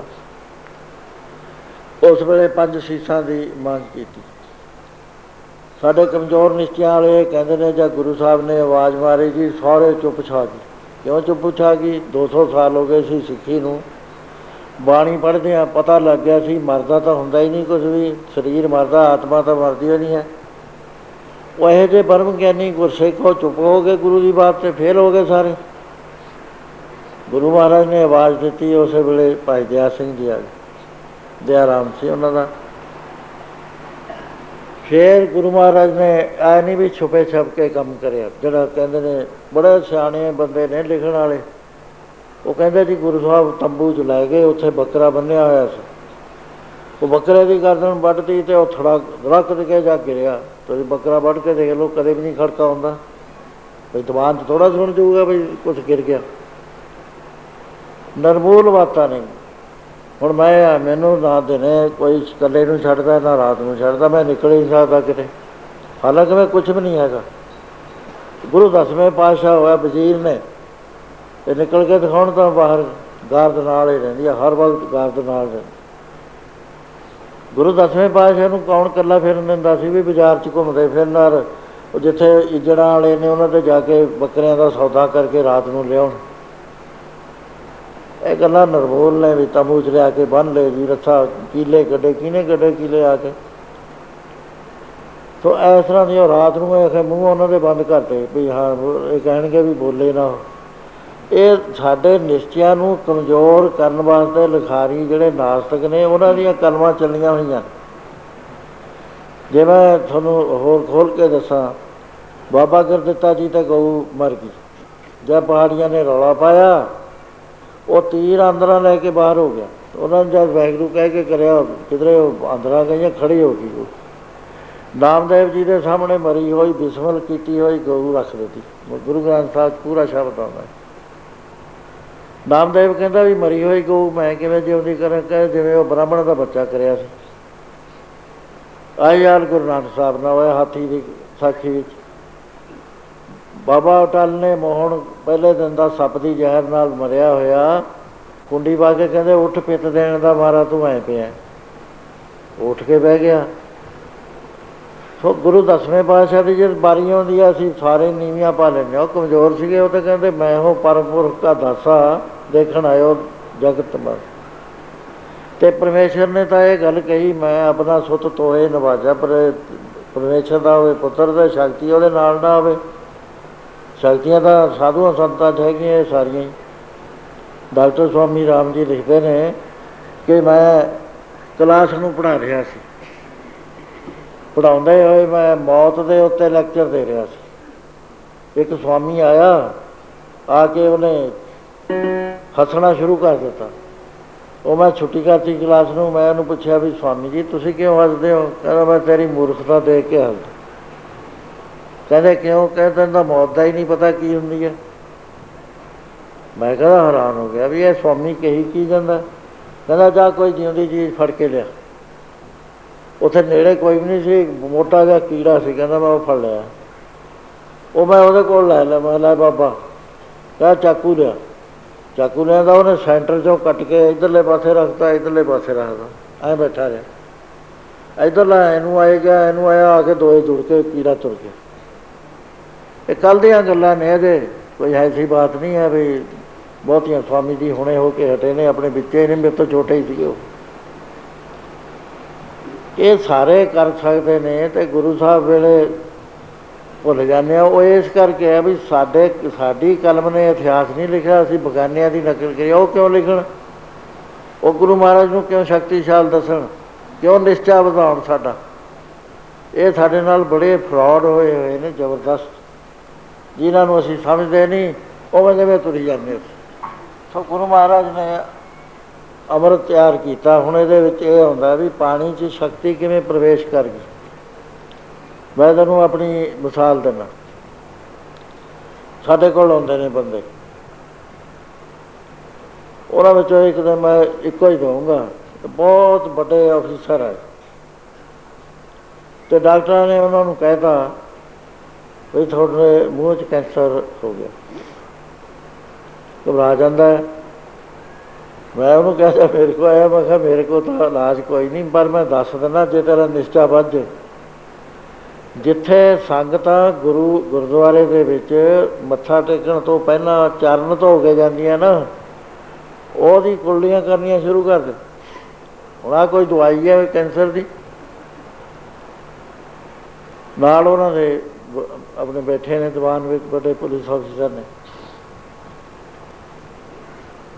ਉਹ ਗਿਆ ਜਾ ਕੇ, ਉਹ ਵੀ ਨਾਲ ਸੀ, ਉਹ ਕਹਿੰਦੇ ਵੀ ਆਪਾਂ ਕੁੱਲੀਆਂ ਕਾਹਨੂੰ ਕਰਨੀਆਂ? ਚੱਕ ਕੇ ਉਂਜਲੇ, ਉਂਜਲਾਂ ਨਾਲ ਪਾਣੀ ਪੀਣਾ ਸ਼ੁਰੂ ਕਰਤਾ। ਉਹਦੇ ਨਾਲ ਹੋਇਆ 15 ਕੁ ਦਿਨ ਬਾਅਦ ਮੇਰੇ ਕੋਲ ਆਏ ਕਹਿੰਦੇ, ਮੈਂ ਤਾਂ ਕਲੀਅਰ ਹੋ ਗਿਆ, ਮੂੰਹ ਮੇਰਾ ਸਾਫ਼ ਡਾਕਟਰ ਕਹਿੰਦੇ, ਹੁਣ ਤਾਂ ਹੈ ਨਹੀਂ।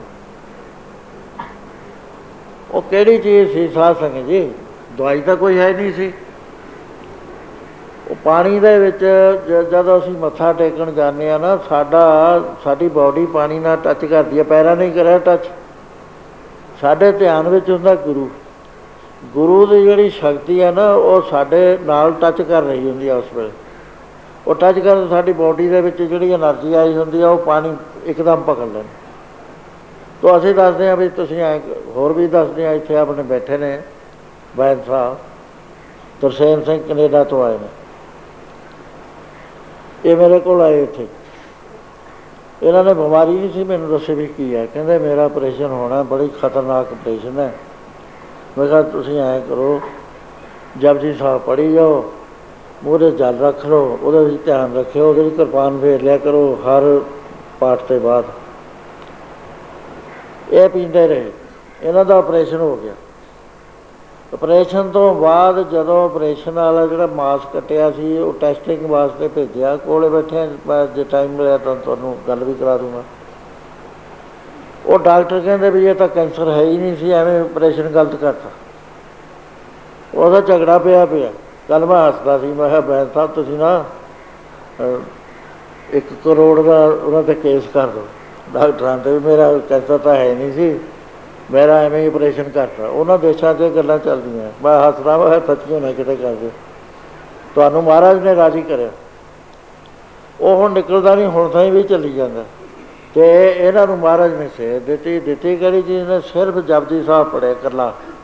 ਜਪਜੀ ਸਾਹਿਬ ਪੜ ਕੇ ਕਿਰਪਾਨ ਫੇਰੀਆ ਪੰਜ ਵਾਰੀ ਪਾਣੀ ਮੈਂ ਕਿਹਾ 25 ਵਾਰੀ ਪੜ ਲਈ। ਉਹ ਉਹ ਇਹ ਕਿਹੜੀ એનર્ਜੀ ਹੈ ਜਿਹੜੀ ਵਾਟਰ ਵਿੱਚ ਚਲੀ ਗਈ? ਪਾਣੀ ਸਭ ਤੋਂ ਜ਼ਿਆਦਾ એનર્ਜੀ ਐਬਜ਼ੌਰਬ ਕਰਦਾ। ਦੂਸਰਾ ਕਰਦੀ ਹੈ ਧਰਤੀ ਚਰਨ ਤੋੜਦੀ ਹੈ, ਇਸੇ ਵਾਸਤੇ ਮਹੱਤਤਾ ਸੋ ਇਹ ਗੁਰੂ ਮਹਾਰਾਜ ਨੇ ਜਿਹੜੀ એનર્ਜੀ ਸ਼ੁੱਧ ਹੈ, ਉਹਨੂੰ ਆਮ ਸਾਡੇ ਵਰਗਿਆਂ ਵਿੱਚ ਲਿਆਉਣ ਵਾਸਤੇ ਅਮਰਤ ਦਾ ਜਿਹੜਾ ਪ੍ਰੋਸੈਸ ਹੈ ਨਾ, ਉਹ ਰਾਇਜ਼ ਕਰੇ। ਪਹਿਲਾਂ ਤਾਂ ਉਹਨਾਂ ਨੂੰ ਪਿਉਰੀਫਾਈ ਕਰਿਆ। ਪੰਜਾਂ ਦੇ ਸੀਸ ਕਟੇ, ਪੰਜਾਂ ਦੇ ਜੁੜ ਕੇ ਬੜੇ ਲਿਖਾਰੀ ਨੇ ਜਿਨ੍ਹਾਂ ਨੇ ਲਿਖਿਆ, ਇੱਕ ਮੁਸਲਮਾਨ ਲਿਖਦਾ ਵੀ ਮੈਂ ਵਿੱਚ ਬੈਠਾ ਸੀ। ਕਹਿੰਦਾ ਮੈਂ ਕਿਹਾ ਵੀ ਗੁਰੂ ਤਾਂ ਲੱਗ ਗਿਆ ਵੱਢਣ ਵੀ ਜੇ ਹੇਠਾਂ ਨੂੰ ਉਤਰਿਆ, ਸਭ ਤੋਂ ਪਹਿਲਾਂ ਆਪਾਂ ਨੱਠਾਂਗੇ ਇੱਧਰ ਨੂੰ। ਨੱਠਣ ਦਾ ਰਾਹ ਵੀ ਲੈ ਲਿਆ ਪਰ ਕਹਿੰਦਾ ਮੈਂ ਹੈਰਾਨ ਹੋ ਗਿਆ, ਮੈਂ ਰਿਪੋਰਟ ਦੇਣੀ ਸੀ। ਬਾਕੀ ਦੇਖਦਾ, ਉਹਨੇ ਕੋਈ ਕਲਾਮ ਪੜ੍ਹੀ ਐ, ਜਲ ਦਾ ਛਿੱਟਾ ਮਾਰਿਆ ਜਿਹਦੇ ਮਾਰੇ ਉੱਠ ਕੇ ਖੜਾ ਹੋ ਜਾ ਜਿਹਦੇ ਮਾਰੇ ਉੱਠ ਕੇ ਖੜਾ ਹੋ ਜਾ। ਸਾਡਾ ਜਨਮ ਜਿਹੜਾ ਹੈ ਸਾਧ ਸਿੰਘ ਜੀ, ਬੱਕਰੇ ਦੀ ਗਰਦਨ ਨਾਲ ਨਹੀਂ ਹੋਇਆ, ਸਾਡਾ ਸ੍ਰੀ ਸਾਹਿਬ ਦੀ ਧਾਰ ਵਿੱਚੋਂ ਜਨਮ ਹੋਇਆ, ਯਾਦ ਰੱਖਿਓ ਤੁਸੀਂ। ਸਾਡਾ ਗੁਰੂ ਸਮਰੱਥ ਸੀ। ਸਤਿਗੁਰ ਮੇਰਾ ਮਾਰ ਜਵਾਲੇ ਮਰਿਆ ਹੋਇਆ ਨੂੰ ਜਿਉਂਦੇ ਕਰਨ ਨੂੰ ਸਮਰੱਥ ਸੀ। ਸਤਿਗੁਰੂ ਦੇ ਉੱਤੇ ਕੋਈ ਵੀ ਆ- ਆਇਤ ਨਹੀਂ ਹੁੰਦਾ। ਉਹ ਸੁਤੰਤਰ ਹੁੰਦਾ। ਜਿਵੇਂ ਵੈਗੁਰੂ ਸੁਤੰਤਰ ਹੈ, ਇਸੇ ਤਰ੍ਹਾਂ ਸਤਿਗੁਰੂ ਸੁਤੰਤਰ ਹੁੰਦਾ। ਸਾਡੇ ਤੇ ਲੱਗਦੀ ਹੈ ਸ਼ਰਤ ਵੀ ਤੁਸੀਂ ਕ- ਸ਼ਕਤੀ ਦਿਖਾ ਲਈ। ਸਾਨੂੰ ਹਟਾਉਂਦੇ ਨੇ ਗੁਰੂ, ਕਿਉਂ? ਅਸੀਂ ਭੁੱਲ ਜਾਾਂਗੇ ਸ਼ਕਤੀਆਂ। ਸੋ ਗੁਰੂ ਮਹਾਰਾਜ ਜੀ ਨੇ ਅੰਮ੍ਰਿਤ ਛਕਾਇਆ ਤੇ ਉਹ ਉਹਦੇ ਵਾਸਤੇ ਇੱਕ ਕਵੀ ਹੋਏ ਨੇ ਭਾਈ ਗੁਰਦਾਸ ਗੁਰਦਾਸ ਸਿੰਘ। ਉਹ ਕਹਿੰਦੇ ਵੀ ਬਾਅਦ ਵਿੱਚ ਗੁਰੂ ਸਾਹਿਬ ਨੇ ਆਪ ਛਕਿਆ। ਉਹ ਇਸ ਤਰ੍ਹਾਂ ਦੇ ਨਾਲ ਲਿਖਦੇ ਨੇ ਪੜੋ ਪਿਆਰ ਨਾਲ ਸਾਰੇ।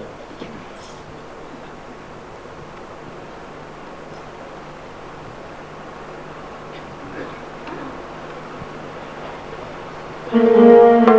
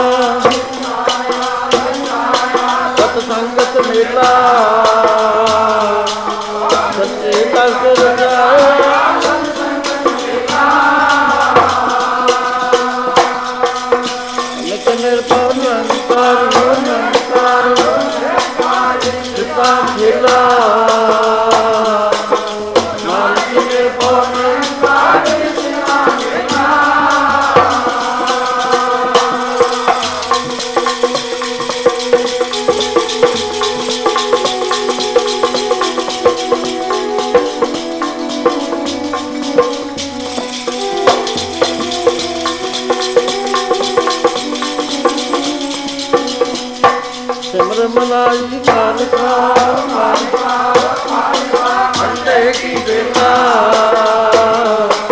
ਸਿਮਰ ਮਨਾਈ ਮਾਲਕਾ ਅੰਡੇ ਕੀ ਬੇਲਾ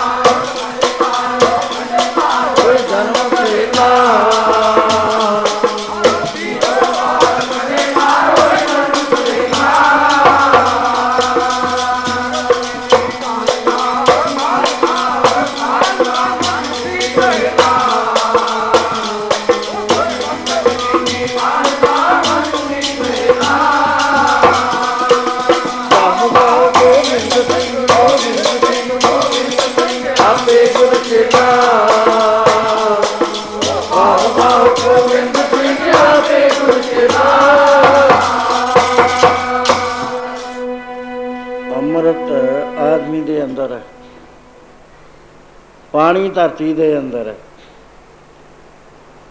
ਇੱਕ ਆਦਮੀ ਨੂੰ ਪਿਆਸ ਲੱਗੀ ਹੋਈ ਹੈ।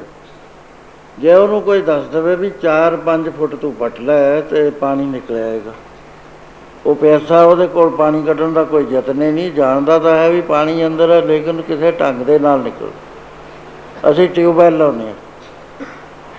ਪਾਣੀ ਆ ਜਾਂਦਾ ਹੈ ਤੇ ਉਹਦੇ ਬਾਅਦ ਅਸੀਂ ਫਿਲਟਰ ਵਗੈਰਾ ਪਾ ਕੇ ਰਿਫਲੈਕਸ ਬਾਲ ਲਾਉਂਦੇ ਆ ਤੇ ਉਹਦੇ ਉੱਪਰਲੇ ਪਾਸੇ ਫੇਰ ਨਾਲ ਫਿੱਟ ਕਰਦੇ ਆ ਫੇਰ ਬਿਜਲੀ ਨਾਲ ਉਹਦਾ ਕਨੈਕਸ਼ਨ ਕਰਦੇ ਆ ਰੋਜ਼ ਦਾ ਹੀ ਪਤਾ ਸਭ ਨੂੰ। ਜੇ ਬਟਨ ਦਬਾਓ ਪਾਣੀ ਨਹੀਂ ਆਉਂਦਾ। ਕਿਉਂਕਿ ਉਹਦੇ ਵਿੱਚ ਹਵਾ ਹੈ, ਹਵਾ ਨੂੰ ਖਾਰਜ ਕਰਨ ਦਾ ਕੋਈ ਯਤਨ ਨਹੀਂ ਹੈ। ਉਹ ਪਾਣੀ ਤਾਂ ਆਉਂਦਾ ਹੈ ਜੇ ਉਹ ਹਵਾ ਛੂਟਾ ਮਰਵਾਓ ਤੇ। ਅਸੀਂ ਉੱਤੋਂ ਪਾਣੀ ਪਾ ਦਿੰਦੇ ਹਾਂ। ਜਿੰਨਾ ਪਾਣੀ ਪਾਇਆ ਉਹਨਾਂ ਪਾਣੀ ਉਹ ਚੜ ਜੂ, ਉੱਥੋਂ ਤਾਂ ਨਹੀਂ ਥੱਲੇ ਜਾਂਦਾ। ਲੇਕਿਨ ਉੱਥੇ ਖੜ ਜੂ, ਫੇਰ ਪਾਉਨੇ ਆ, ਫੇਰ ਉੱਚਾ ਹੋ ਜੂ, ਅਖੀਰ ਜਦ ਰਿਫਲੈਕਸ ਬਾਲ ਨਾਲ ਲੱਗ ਗਿਆ। ਉਹਦੇ ਬਾਅਦ ਤੁਸੀਂ ਪਾਣੀ ਪਾਉਣ ਦੀ ਲੋੜ ਨਹੀਂ, ਉਹ ਭਰੀ ਹੋ ਰਹਿਣੀ ਹੈ ਨਾਲ ਹੀ। ਬਟਨ ਦਬੋ, ਉਸੇ ਵੇਲੇ ਚੱਲ ਪੈਂਦਾ। ਇਸੇ ਤਰ੍ਹਾਂ ਆਦਮੀ ਦੇ ਅੰਦਰ ਅੰਮ੍ਰਿਤ ਦਾ ਕੁੰਡ ਹੈ। ਅੰਮ੍ਰਿਤ ਦਾ ਭੰਡਾਰਾ ਹੈ, ਘਰ ਹੀ ਮੈਂ ਅੰਮ੍ਰਿਤ ਭਰਪੂਰ ਹੈ, ਮਨਮੁਖਾ ਸਾਧ ਨਾ ਪਾਇਆ। ਜੋ ਕਸੂਰੀ ਮਿਰਗ ਨਾ ਜਾਣੇ ਪਰਮ ਦਾ ਪਰਮ ਭੁਲਾਇਆ। ਅੰਮ੍ਰਿਤ ਤਾਂ ਜੋ ਦਿਖ ਸੰਗ੍ਰਹਿ ਕਰਤੇ ਆਪ ਕੋ ਉਹ ਅੰਮ੍ਰਿਤ ਹੈ ਕੀ?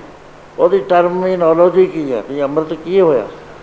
ਮਹਾਰਾਜ ਕਹਿੰਦੇ ਨੌ ਨੇ ਦਾ ਅੰਮ੍ਰਿਤ, ਪ੍ਰਭ ਕਾ ਨਾਮ ਦੇਹੀ ਮੈਂ ਇਸ ਕਾ ਵਿਸਰਾਮ ਸੁਨ ਸਮਾਦ ਆਨਤ ਹੈ ਨਾਦ ਕਹਿ ਨਾ ਜਾਈਏ ਚਰਜ ਵਿਸਵਾਸ ਉਹ ਜਿਹੜਾ ਨਾਮ ਅੰਦਰਲੇ ਪਾਸੇ ਗੁਪਤ ਹੋਇਆ ਪਿਆ ਹੈ, ਉਹਦੇ ਬਾਰੇ ਮਹਾਰਾਜ ਕਹਿੰਦੇ, ਇਹ ਸਰੀਰ ਸਭ ਧਰਮ ਹੈ, ਜਿਸ ਅੰਦਰ ਸੱਚੇ ਕੀ ਵਿੱਚ ਜੋਤ ਗੋਜ ਰਤਨ ਵਿੱਚ ਛੁਪ ਰਹੇ, ਕੋਈ ਗੁਰਮੁਖ ਸੇਵ ਕੱਢੇ ਖੋਤ ਖੋਤ ਜਿਹੜੇ ਪੁਰਾਣੇ ਬਜ਼ੁਰਗ ਨੇ ਤੁਹਾਡੇ, ਜੋ ਤਾਂ ਜਾਣਦੇ ਨੇ। ਨਵਿਆਂ ਨੂੰ ਨਹੀਂ ਪਤਾ ਕਿ ਜਿਨ੍ਹਾਂ ਨੇ ਟਿਊਬਵੈਲਾਂ ਨਾਲ ਪਾਣੀ ਲਾਏ ਨੇ।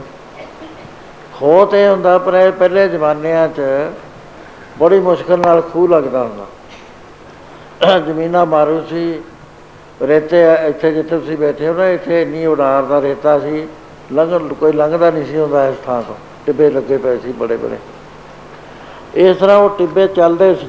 ਹੁਣ ਵੀ ਚੱਲਦੇ ਨੇ, ਜਾ ਕੇ ਤੁਸੀਂ ਬੀਕਾਨੇਰ 'ਚ ਦੇਖ ਲਓ ਟਿੱਬਾ ਇੱਥੇ ਇੱਥੇ ਹੈ।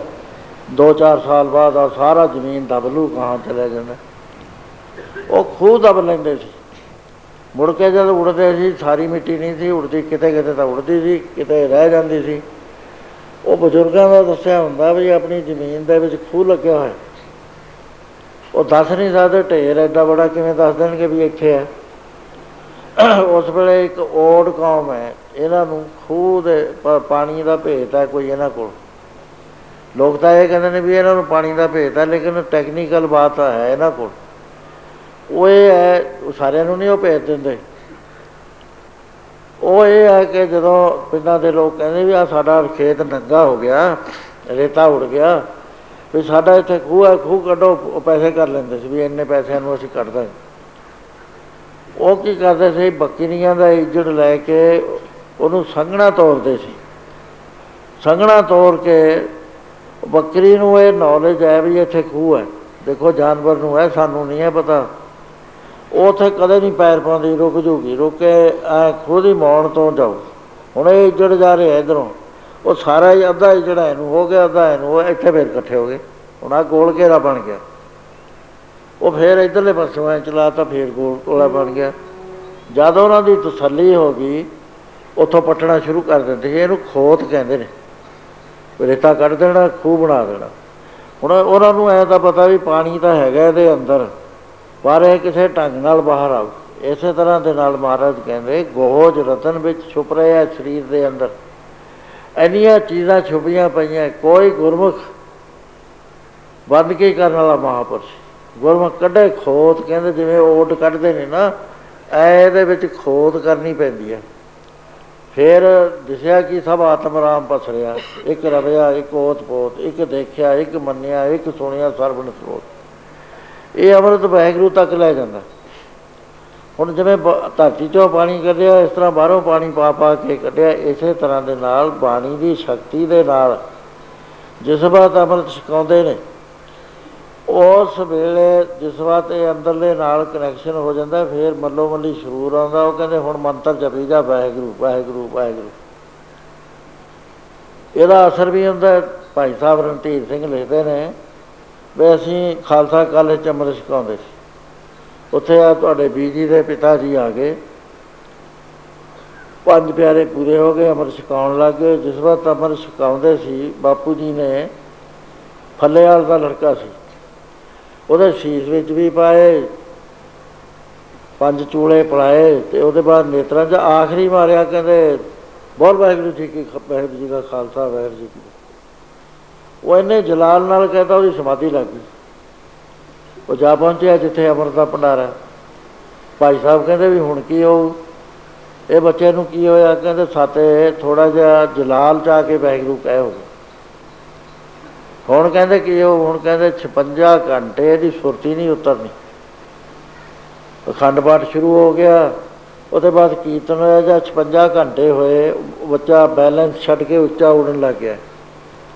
ਸਾਰੀ ਸੰਗਤ ਨੇ ਦੇਖਿਆ। ਫੇਰ ਹੇਠਾਂ ਆ ਗਿਆ। ਉਹ ਤੋਂ ਬਾਅਦ ਉਹਨੇ ਲੱਤਾਂ ਖੋਲ ਲੀਆਂ ਜਿਵੇਂ ਇਹ ਸੰਗਤ ਹੁਣ ਕੋਈ ਤੈਰ ਕੇ ਲੰਘ ਜਾਵੇ, ਐ ਤੈਰਨ ਲੱਗ ਗਿਆ ਉੱਥੇ। ਗੁਰੂ ਗ੍ਰੰਥ ਸਾਹਿਬ ਦੇ ਅੱਗੇ ਆ ਕੇ ਲੰਮਾ ਪੈ ਗਿਆ। ਬਾਪੂ ਜੀ ਫੇਰ ਉੱਠੇ, ਕਹਿੰਦੇ, ਭਾਈ ਸਾਹਿਬ, ਲਾਵਾਂ ਦਾ ਕੀਰਤਨ ਕਰੋ, ਇਹਦੀ ਜਿਹੜੀ ਰੂਹ ਹੈ ਕਾਲਪੁਰਖ ਦੇ ਦਰ ਤੇ ਖੜੀ ਸੰਜੋਗ ਮੰਗ ਰਹੀ ਹੈ। ਉਸ ਵੇਲੇ ਲਾਵਾਂ ਦਾ ਕੀਰਤਨ ਸ਼ੁਰੂ ਕਰਤਾ। ਭਾਈ ਸਾਹਿਬ ਲਿਖਦੇ ਆ ਕਿ ਉਹ ਤੋਂ ਬਾਅਦ ਉਹ ਬੱਚੇ ਦਾ ਪੈਰ ਨਾ ਧਰਤੀ ਨਾਲ ਲੱਗੇ। એનર્ਜੀ ਉਹ ਜਿਹੜਾ ਸਾਡੀ ਗ੍ਰੈਵਿਟੇਸ਼ਨ ਦੀ ਸ਼ਕਤੀ ਟੁੱਟ ਗਈ ਉਹਦੀ। ਹੌਲੀ ਹੌਲੀ ਹੌਲੀ ਉਹ ਨਾਮ ਮੰਡਲ ਚੋਂ ਥੱਲੇ ਉਤਰਿਆ। ਫਿਰ ਉਹ ਨਾਰਮਲ ਹੋਇਆ। ਇਹ ਹੁਣ ਭਾਈ ਸਾਹਿਬ ਕਦੇ ਗਲਤ ਗੱਲ ਨਹੀਂ ਸੀ ਲਿਖਦੇ। ਭਾਈ ਰਣਜੀਤ ਸਿੰਘ ਵਰਗੇ ਸੰਤ ਕਦੇ ਵੀ ਨਹੀਂ ਗਲਤ ਕਰ ਲਿਖਦੇ। ਉਹ ਪ੍ਰਤੱਖ ਰੂਪ ਬਾਪੂ ਜੀ ਦੱਸਦੇ ਹੁੰਦੇ ਕਹਿੰਦੇ ਸਾਤੇ ਜਲਾਲ ਚਾ ਕੇ ਮਾਰਿਆ। ਉਹ ਇਹ ਪੰਜ ਪਿਆਰਿਆਂ ਦੇ ਉੱਤੇ ਆ। ਸੋ ਅਮਰਤ ਮਹਾਰਾਜ ਨੇ ਇੱਕ ਨਵਾਂ ਜੀਵਨ ਦੇਤਾ ਵੀ ਤੁਹਾਨੂੰ ਤਪ ਕਰਨ ਦੀ ਲੋੜ ਨਹੀਂ ਹੈ, ਔਖੇ ਹੋਣ ਦੀ ਲੋੜ ਨਹੀਂ ਹੈ। ਸਹਿਜ ਦੇ ਨਾਲੇ ਤੁਸੀਂ ਪਰਮੇਸ਼ਰ ਤੱਕ ਪਹੁੰਚ ਸਕਦੇ ਰਸਤਾ ਦਿਖਾਤਾ। ਤੇ ਮੌਤ ਤੋਂ ਸਾਨੂੰ ਉੱਚਾ ਲੈ ਉਹਦੇ ਬਾਅਦ ਗੁਰੂ ਮਹਾਰਾਜ ਨੇ ਕਿਹਾ, ਦੇਖੋ ਪਿਆਰਿਓ, ਕੀਰਤਨ ਨੂੰ ਨਹੀਂ ਅਸੀਂ ਮੰਨਣਾ ਵੀ ਤੁਹਾਨੂੰ ਮੈਂ ਵਿਸ਼ਨੂੰ ਜੀ ਦੇ ਲੜ ਲਾਦਾ, ਸ਼ਿਵ ਜੀ ਦੇ ਲੜ ਲਾਦਾ ਬਰਮਾ ਦੇ ਲਾਦਾ, ਨਹੀਂ। ਸਾਡਾ ਰਿਸ਼ਤਾ ਸਿੱਧਾ ਅਕਾਲ ਪੁਰਖ ਨਾਲ ਮੈਨੂੰ ਉਹਨੇ ਭੇਜਿਆ, ਮੈਂ ਆਪਣਾ ਸੁਤ ਤੋਏ ਨਵਾਜਾ, ਪੰਥ ਪ੍ਰਚਾਰ ਕਰਵੇ ਕੋ ਸਾਜਾ ਜਾਏ, ਤਾਂ ਤੁਮ ਧਰਮ ਥਾਰੋ ਕਬੁੱਧ ਕਰਨ ਤੇ ਲੋਕ ਬਿਟਾਰੋ ਆ ਜਿਹੜੀਆਂ ਕਬੁੱਧੀਆਂ ਕਰਦੇ ਨੇ ਨਾ ਮਾੜੀਆਂ ਗੱਲਾਂ ਇਹਨਾਂ ਤੇ ਹਟਾ ਦਿਓ ਸਾਰਿਆਂ ਨੂੰ। ਉਸ ਵੇਲੇ ਗੁਰੂ ਮਹਾਰਾਜ ਨੇ ਕਿਹਾ, ਤੇ ਹੁਣ ਤੁਸੀਂ ਜਪਣਾ ਕਿਸੇ ਚੀਜ਼ ਨੂੰ ਨਹੀਂ ਹੈ, ਪਥਰਾ ਪਥਰਾ ਰੱਖਿਆ ਤੁਸੀਂ ਸਿੱਧਾ ਕਾਲ ਪੁਰਖ ਨਾਲ ਤੁਹਾਡਾ ਸੰਬੰਧ ਹੋ ਗਿਆ, ਹੁਣ ਤੁਸੀਂ ਉਹਦਾ ਵੈਗਰੂ ਨਾਮ, ਉਹਦਾ ਧਿਆਨ ਧਰ ਕੇ ਜਪੋ। ਜਪੋ ਖਾਲਸਾ, ਤੁਸੀਂ ਜਾਗਦੀ ਜੋਤ ਨੂੰ ਜਪੋ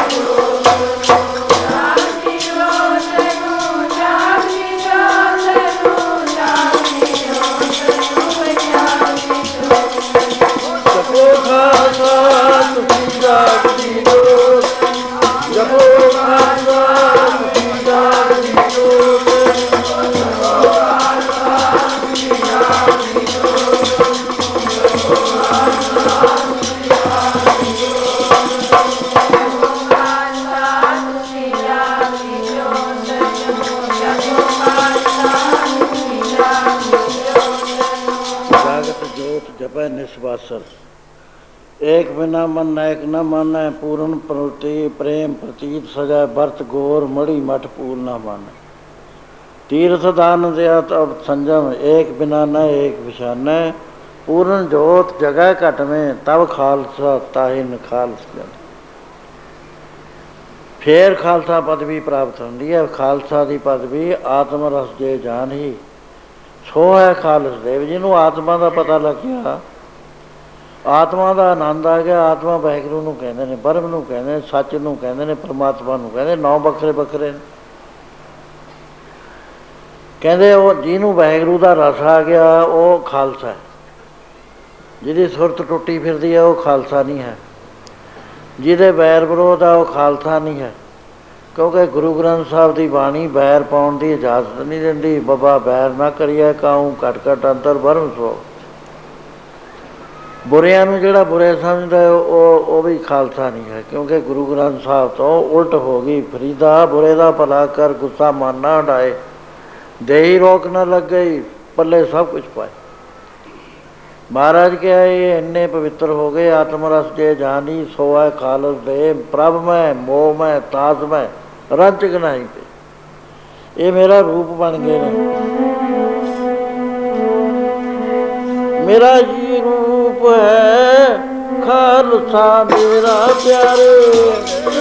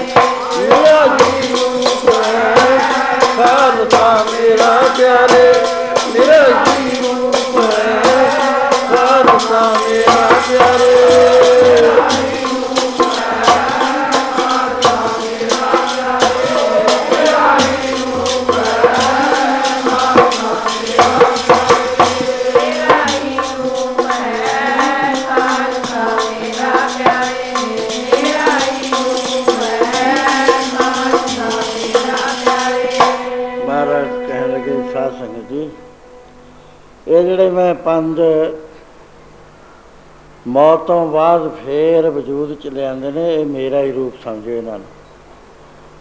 ਜਦ ਅਸੀਂ ਨਹੀਂ ਵੀ ਹੋਵਾਂਗੇ, ਉਸ ਵੇਲੇ ਪੰਜਾਂ ਦੇ ਵਿੱਚ ਮੈਂ ਵਰਤਦਾ ਹੋਵਾਂਗਾ। ਇਹ ਪ੍ਰਤੱਖ ਰੂਪ ਦੇ ਵਿੱਚ ਗੱਲਾਂ ਨੇ। ਐਵੇਂ ਬਾਤਾਂ ਨਹੀਂ ਹੈਗੀਆਂ ਇਹ। ਬਈ ਇਮੇਜਿਨਰੀ ਹੈ ਜਾਂ ਪੜ੍ਹੀਆਂ ਲਿਖੀਆਂ, ਬਈ ਉਹੀ ਗੱਲਾਂ ਸੁਣੇ, ਮੈਂ ਤਾਂ ਪ੍ਰਤਿਆ ਪ੍ਰਤਿਆ ਕੇ ਗੱਲ ਦੇਖ ਕੇ ਫੇਰ ਮੰਨਦਾ ਉਹਨੂੰ। ਤਰਕ ਮੇਰੇ ਮਨ ਵਿੱਚ ਬਹੁਤ ਹੈ।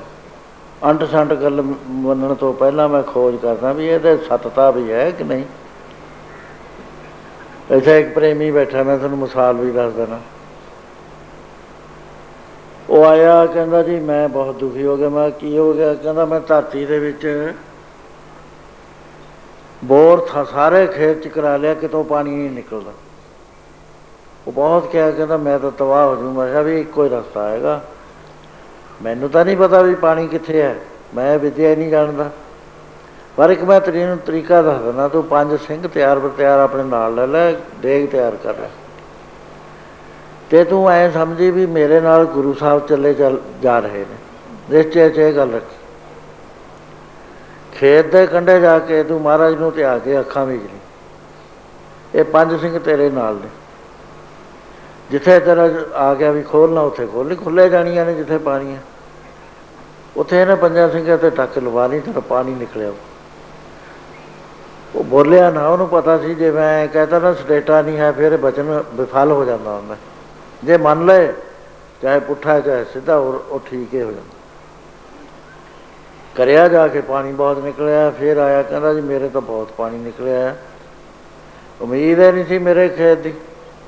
ਹੁਣ ਇਹ ਸਾਰਾ ਜਿਹੜਾ ਸਿਸਟਮ ਹੈ ਨਾ, ਇਹ ਸਾਰਾ ਭੈ ਵਿੱਚ ਚੱਲਦਾ ਹੈ, ਭੈ ਵਿੱਚ ਪਵਨ ਵੇ ਸਦਭਾਵ, ਭੈ ਵਿੱਚ ਚੱਲੇ ਲਖ ਦਰਿਆ ਭੈ ਵਿੱਚ ਅਗਨ ਕੱਢੇ ਬੇਕਾਰ।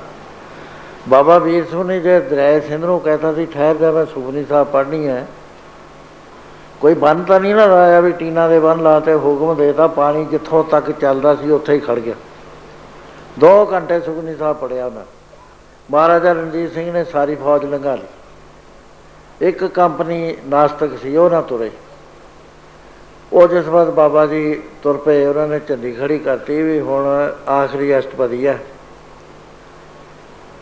ਉਹ ਤੁਰ ਪਏ ਇਸ ਦਰਿਆ 'ਚ ਵੜ ਗਏ।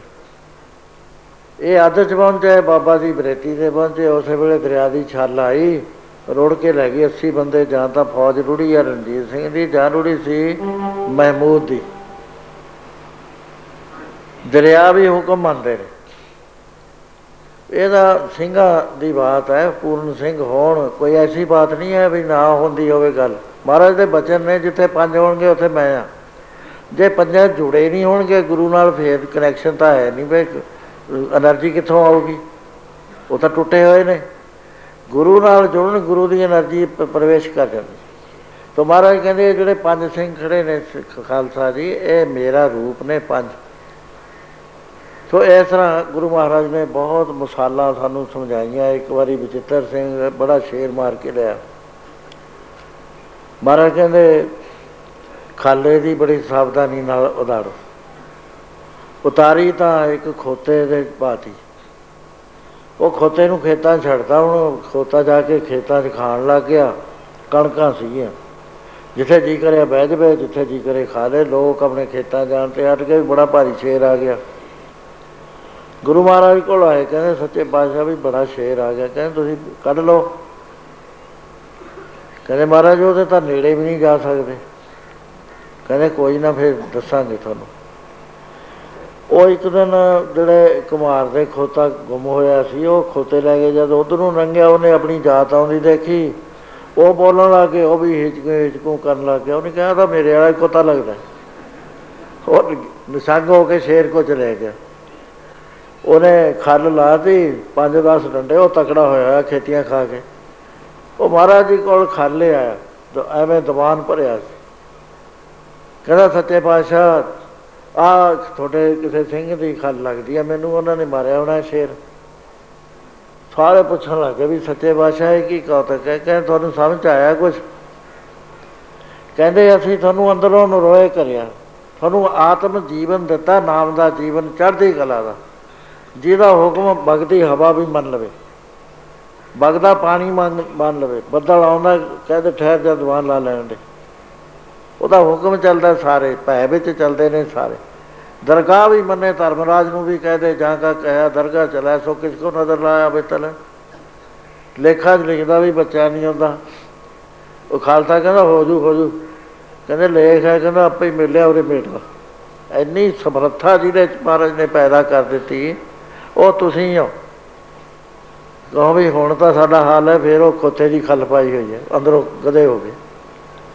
ਅੰਦਰੋਂ ਜਦ ਤਕੜੇ ਰਹਾਂਗੇ, ਅਸੀਂ ਚੜ੍ਹਦੀ ਕਰਨਾ ਸਾਨੂੰ ਤਾਂ ਮਹਾਰਾਜ ਨੇ ਸਰਦਾਰ ਬਣਾਇਆ, ਦੁਨੀਆ ਦਾ ਬਾਦਸ਼ਾਹ ਬਣਾਇਆ, ਰਾਜਾ ਸਗਲੀ ਸ੍ਰੇਸ਼ਟ ਕਾ ਹਰਨਾਮ ਮਨ ਪੈਣਾ ਉਹ ਤਾਂ ਸਾਰੀ ਸ੍ਰਿਸ਼ਟੀ ਦਾ ਰਾਜਾ ਹੈ ਪਾਲੋ ਚਿਤ ਹਰੀ ਦੇ ਨਾਮ ਨਾਲ ਲੱਗਿਆ, ਰਾਜਾ ਸਾਰੀ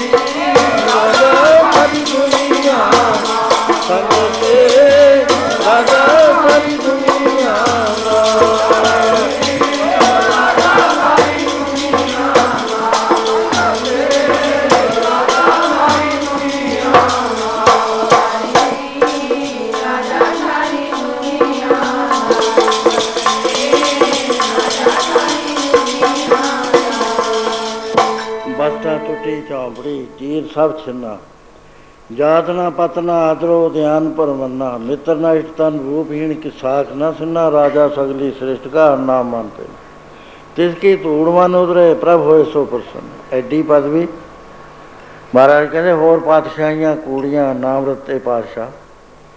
ਪੰਡਤ ਸੂਰ ਛਤਰਪਤ ਰਾਜਾ, ਭਗਤ ਬਰਾਬਰ ਔਰ ਨਾ ਕੋਈ। ਸੋ ਇਸ ਤਰ੍ਹਾਂ ਮਹਾਨ ਸਾਨੂੰ ਮਹਾਰਾਜ ਨੇ ਉੱਚਾ ਕਰਿਆ ਸੀ। ਦੋ ਚੀਜ਼ਾਂ ਸਾਨੂੰ ਦਿੱਤੀਆਂ ਸੀ ਕੱਲ ਵੀ ਮੈਂ ਦੱਸਿਆ, ਇੱਕ ਤਾਂ ਸਿਮਰਨ, ਵਾਹਿਗੁਰੂ ਦਾ ਨਾਮ ਜਪਣਾ। ਕੋਈ ਔਖੀ ਗੱਲ ਨਹੀਂ ਹੈ। ਔਖੀ ਗੱਲ ਤਾਂ ਹੈ ਜੇ ਅੰਦਰੋਂ ਮਨ ਨਾ ਮੰਨੇ। ਫੇਰ ਤਾਂ ਬਹੁਤ ਔਖਾ ਹੈ, ਆਖਣ ਔਖਾ ਸਾਚਾ ਨਾ। ਜੇ ਸੱਚੇ ਨਾਮ ਦੀ ਭੁੱਖ ਲੱਗ ਜਾਵੇ, ਸਾਰੇ ਦੁੱਖ ਖਤਮ ਹੋ ਜਾਂਦੇ। ਸੱਚੇ ਨਾਮ ਕੀ ਲੱਗਣਾ ਹੋਵੇ ਨਾ, ਗੁਰੂ ਪ੍ਰਸੰਨ ਨਾ ਹੋਵੇ, ਸੇਵਾ ਥਾਂ ਨਹੀਂ ਪੈਂਦੀ। ਗੁਰੂ ਦਸਵੇਂ ਪਾਤਸ਼ਾਹ ਮਹਾਰਾਜ ਜੀ, ਜੀਵਨ ਦੇ ਕੌਤਕ ਕਰਦੇ ਬੜਾ ਭਾਰਾ ਆਨੰਦਪੁਰ ਸਾਹਿਬ ਦਾ ਜੰਗ 6 7 8 ਮਹੀਨੇ ਘੇਰਾ ਪਿਆ ਰਿਹਾ। ਉਹਦੇ ਬਾਅਦ ਕਿਲਾ ਉਹਨਾਂ ਨੂੰ ਛੱਡਣਾ ਪਿਆ। ਉਹਦਾ ਇੱਕ ਰੀਜ਼ਨ ਹੈ ਜਿਹਨੂੰ ਕਦੇ ਕਿਸੇ ਨੇ ਵਿਚਾਰਿਆ ਨਹੀਂ। ਉਹ ਸੂਰਜ ਪ੍ਰਕਾਸ਼ 'ਚ ਲਿਖੀ ਹੋਈ ਹੈ ਗੱਲ ਅਸੀਂ ਪ੍ਰੋਪਾਗੇਟ ਨਹੀਂ ਕਰਦੇ, ਉਹਨੂੰ ਦੱਸਦੇ ਨਹੀਂ ਹਾਂ। ਉਹ ਅਸੀਂ ਮਹਾਰਾਜ ਕਹਿਣ ਲੱਗੇ, ਸਾਡੇ ਸਾਹਮਣੇ ਧਾਰਮਿਕ ਸਮੱਸਿਆ ਆ ਗਈ। ਧਾਰਮਿਕ ਸੰਕਟ ਆ ਗਿਆ।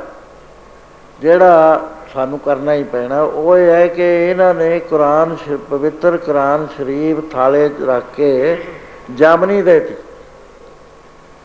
ਕਹਿੰਦੇ ਜੇ ਹੁਣ ਅਸੀਂ ਇਸ ਗ੍ਰੰਥ ਦੀ ਜਾਮਨੀ ਕਬੂਲ ਨਹੀਂ ਕਰਦੇ ਨਾ, ਤਾਂ ਅਸੀਂ ਮਰਿਆਦਾ ਤੋਂ ਗਲਤ ਹੁੰਨੇ ਇਹ ਮਹਾਨ ਪਵਿੱਤਰ ਗ੍ਰੰਥ ਹੈ।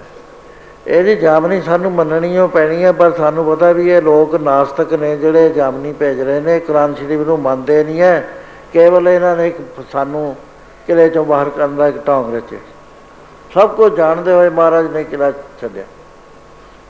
ਸਾਹਿਬਜ਼ਾਦਿਆਂ ਨੇ ਇਹੀ ਗੱਲ ਕਹੀ ਜਦੋਂ ਬਾਅਦ ਛੋਟੇ ਸਾਹਿਬਜ਼ਾਦਿਆਂ ਨੂੰ ਕਿਹਾ ਤੁਸੀਂ ਇਸਲਾਮ ਚ ਆ ਜਾਓ। ਕਹਿੰਦੇ, ਸਾਡੇ ਗੁਰੂ ਬਾਬੇ ਨੇ ਕਿਸੇ ਧਰਮ ਦੀ ਨਿੰਦਿਆ ਨਹੀਂ ਕਰੀ, ਕਿਸੇ ਬੰਦੇ ਦੀ ਨਿੰਦਿਆ ਨਹੀਂ ਕਰੀ। ਉਹ ਤਾਂ ਕਹਿੰਦੇ ਅਬਲ ਅੱਲਾ ਨੂਰ ਪਾਇਓ, ਕੁਦਰਤ ਕੇ ਸਭ ਬੰਦੇ। ਏਕ ਨੂਰ ਤੇ ਸਭ ਜਗ ਉਪਜੋ ਕੌਣ ਭਲੇ, ਕੋ ਮੰਦੇ? ਲੋਗਾ ਭਰਮ ਨਾ ਭੂਲੋ ਭਾਈ, ਖਾਲਕ, ਖਲਕ ਖਲਕ ਮੈਂ ਖਾਲਕ, ਪੂਰ ਰਹੇ ਹੋ ਸਭ ਟਾਈਮ ਸਾਡੇ ਵਾਸਤੇ ਕੋਈ ਧਰਮ ਉਪਰਾ ਨਹੀਂ ਹੈ। ਸਾਡੇ ਗੁਰੂ ਮਹਾਰਾਜ ਕਹਿੰਦੇ ਨੇ, ਫਰੀਦਾ ਬੇਨਵਾਜਾ ਕੁੱਤਿਆ, ਇਹ ਨਾ ਭਲੀ ਰੀ ਕਬਹੂ ਚੱਲਣਾ ਆਇਆ ਪੰਜੇ ਵਕਤ ਮਸੀਤ, ਤੁਹਾਡੇ ਵੀ ਹੈ। ਸਾਡੇ ਤਾਂ ਮੇਰ ਤੇਰ ਹੈ ਹੀ ਨਹੀਂ, ਅਸੀਂ ਤਾਂ ਜਿਹੜਾ ਧਰਮ ਹੈ, ਸਾਡਾ ਤਾਂ ਇਹ ਹੈ ਵੀ ਆਪਣੇ ਸਰੂਪ ਨੂੰ ਪਛਾਣੋ। ਉਹ ਆਤਮ ਸਰੂਪ ਹੈ, ਤੁਸੀਂ ਇਹ ਕਨਵਰਸ਼ਨ ਕਰਦੇ ਹੋ, ਬੰਦਿਆਂ ਦੀ ਸ਼ਕਲਾਂ ਵਿਗਾੜਦੇ ਹੋ। ਫੇਰ ਤੁਸੀਂ ਇਸਲਾਮ ਦੇ ਵਿੱਚ ਸਾਨੂੰ ਕਹਿੰਦੇ ਵਾਏ ਤੁਸੀਂ ਤਾਂ ਆਪ ਹੀ ਨਹੀਂ ਕੁਰਾਨ ਸ਼ਰੀਫ ਦੇ ਨਿਸ਼ਚਾ ਰੱਖਦੇ, ਤੁਸੀਂ ਸੌ ਖਾਦੀ ਕਿ ਨਹੀਂ ਖਾਦੀ ਝੂਠੇ ਤੁਸੀਂ ਹੋ ਕਸੀ ਆ? ਨਿਰੋਤਰ ਹੋ ਗਏ ਸੀ, ਨਵਾਬ ਬੋਲ ਨਹੀਂ ਸੀ ਸਕਿਆ। ਐਸੇ ਬਚਨ ਕੀਤੇ ਉਹਨਾਂ ਨੇ, ਕਦੇ ਦੱਸਦਾ ਨਹੀਂ ਹੈ ਕੋਈ ਵੀ ਜਿਹੜੇ ਬਚਨ ਉਹਨਾਂ ਨੇ ਕਰੇ। ਸਰਵ ਸ਼ਕਤੀਆਂ ਦੇ ਮਾਲਕ ਸੀ। ਬਾਕੀ ਹੈ ਵੀ ਥੋੜੇ ਸਿਰ ਅਸੀਂ ਭਾਂਡਾ ਭੰਨਣਾ, ਉਹ ਤਾਂ ਭੰਨਣਾ ਹੀ ਹੈ। ਕਿਉਂਕਿ ਪਾਪ ਦੀ ਇੰਤਹਾ ਹੋਏਗੀ ਸ਼ੀਦੀਆਂ ਹੋਣਗੀਆਂ, ਤਾਂ ਰਾਜ ਦੀ ਜੜ ਪੱਟ ਹੁੰਦੀ ਹੈ। ਸੋ ਇਸ ਤਰ੍ਹਾਂ ਗੁਰੂ ਮਹਾਰਾਜ ਕਿਸੇ ਦੇ ਨਾਲ ਵਿਤਕਰਾ ਨਹੀਂ ਹੈ ਸਿੱਖ ਧਰਮ ਦਾ। ਉੱਥੇ ਇੱਕ ਗੱਲ ਕਹੀ ਜਾਂਦੀ ਹੈ, ਤੁਸੀਂ ਵੀ ਜਾਣਦੇ ਹੋ, ਮੈਂ ਵੀ ਜਾਣਦਾ। ਉਹ ਗੱਲ ਇਹ ਹੈ ਕਿ ਗੁਰੂ ਸਾਹਿਬ ਜਦ ਕਿਲਾ ਛੱਡ ਕੇ ਸਾਸੇ ਦੇ ਕੰਢੇ ਤੇ ਆ ਗਏ, ਉਹਨਾਂ ਨੇ ਹੱਲਾ ਕਰਤਾ ਪਹਿਲਾਂ ਹੀ ਪਿੱਛੋਂ। 500 ਸਿੰਘ ਮਹਾਰਾਜ ਨੇ ਭੇਜਿਆ। ਛੋਟੇ ਸਾਹਿਬ, ਵੱਡੇ ਸਾਹਿਬਜ਼ਾਦੇ ਕਰ ਰਹੇ ਸੀ, ਉਹ ਜਾ ਕੇ ਉਹਨਾਂ ਨੇ ਬਚਿੱਤਰ ਸਿੰਘ ਨੇ ਬਹੁਤ ਬਹਾਦਰੀ ਨਾਲ ਲੜਾਈ ਕਰੀ, ਦੂਜਿਆਂ ਸਿੰਘਾਂ ਨੇ ਕਰੀ। ਉੱਥੇ ਆ ਗਏ ਤਾਂ ਮਹਾਰਾਜ ਕਹਿਣ ਲੱਗੇ ਵੀ ਦੇਖੋ, ਇੱਕ ਮੇਰੀ ਸਿੱਖਿਆ ਸਦਾ ਹੀ ਯਾਦ ਰੱਖਿਓ। ਉਹ ਇਹ ਹੈ ਕਿ ਮੁਸਲਮਾਨ ਜੇ ਗੁੜ ਦੇ ਲਾਲੇ ਵਿੱਚ ਬਾਹ ਪਾ ਕੇ ਤਿਲਾਂ ਦੇ ਢੇਰ 'ਚ ਪਾ ਦੇ, ਜਿੰਨੇ ਤਿਲ ਲੱਗ ਜਾਣ, ਇੰਨੀਆਂ ਸੁਗੰਧਾਂ ਖਾਵੇ, ਤਾਂ ਨਾ ਇਤਬਾਰ ਕਰੋ। ਆਮ ਪਿੰਡਾਂ 'ਚ ਗੱਲਾਂ ਚੱਲਦੀਆਂ। ਇਹ ਬਿਲਕੁਲ ਨਰਮੂਲ ਲੈ ਗੱਲਾਂ। ਗੁਰੂ ਮਹਾਰਾਜ ਨੇ ਜੋ ਬਚਨ ਕੀਤਾ ਸੀ, ਉਹ ਇਹ ਸੀ ਕਿ ਪਿਆਰਿਓ, ਰਾਜੇ ਨਾਲ ਜੇ ਕੋਈ ਗੱਲ ਕਰਨੀ ਹੈ ਉਨੀਓ ਤਾਕਤ ਹੋਵੇ, ਤਾਂ ਤਾਂ ਉਹ ਗੱਲ ਕਾਇਮ ਰਹਿੰਦੀ ਹੈ। ਜੇ ਇੱਕ ਧਿਰ ਮਾੜੀ ਹੋ ਗਈ, ਉਹ ਜਦੇ ਚੱਕ ਕੇ ਪਰੇ ਮਾਰਦੇ ਸਮਝੌਤੇ ਟੁੱਟ ਜਾਂਦੇ ਨੇ। ਵੀ ਇਤਵਾਰ ਨਹੀਂ ਹੁੰਦਾ, ਆਪਣੀ ਤਾਕਤ ਬਣਾਓ ਬਰਾਬਰ ਦੀ, ਤਾਂ ਗੱਲ ਚੱਲਦੀ ਹੈ। ਰਾਜਾ ਤਾਂ, ਰਾਜੇ ਨੂੰ ਤਾਂ ਆਪਣੇ ਰਾਜ ਦਾ ਹਿੱਤ ਹੁੰਦਾ ਹੈ, ਸੌ ਸੌ ਦਾ ਕੁਝ ਨਹੀਂ ਹੁੰਦਾ, ਕਿਸੇ ਧਰਮ ਦਾ ਕੁਝ ਨਹੀਂ ਹੁੰਦਾ ਉਹਦਾ ਵਿਗੜਦਾ ਹੀ ਨਹੀਂ, ਉਹ ਤਾਂ ਆਪਣਾ ਰਾਜ ਕਾਇਮ ਰੱਖਣਾ ਇਸ ਗੱਲ ਤੋਂ ਸਾਵਧਾਨ ਰਹੋ। ਅਸੀਂ ਉਲਟਾ ਲੈ ਲਿਆ, ਹੁਣ ਫੈਕਟਸ ਕੀ ਕਹਿੰਦੇ ਨੇ? ਜਿਸ ਵਾਰ ਹਿੰਦੂ ਰਾਜਿਆਂ ਨੇ ਹਮਲਾ ਕਰਤਾ, ਪਹਾੜੀ ਰਾਜਿਆਂ ਨੇ, ਉਸ ਵੇਲੇ ਇਹ ਫਰੈਂਡ ਇਨ ਨੀਡ ਇਹ ਫਰੈਂਡ ਇਨ ਡੀਡ 700 ਮਰੀਰ ਲੈ ਕੇ ਉੱਥੇ ਪੀਰ ਬੁੱਧੂ ਸ਼ਾਹ ਪਹੁੰਚਿਆ। ਉਹ ਜੋ ਹੋਰ ਧਰਮ ਨਾਲ ਸੰਬੰਧ ਰੱਖਦਾ ਸੀ। ਨਾਲੇ ਪਤਾ ਸੀ ਵੀ ਰੰਗਦੇਵ ਨੂੰ ਜਦ ਪਤਾ ਲੱਗਿਆ, ਉਹਨੇ ਮੈਨੂੰ ਵੀ ਸਜ਼ਾ ਦੇਣੀ ਹੈ। ਸਭ ਕੁਝ ਜਾਣਦੇ ਹੋਏ ਦੋ ਪੁੱਤਰ, ਦੋ ਸਾਰੇ ਆਪਣੇ ਸ਼ਹੀਦ ਕਰਾਏ।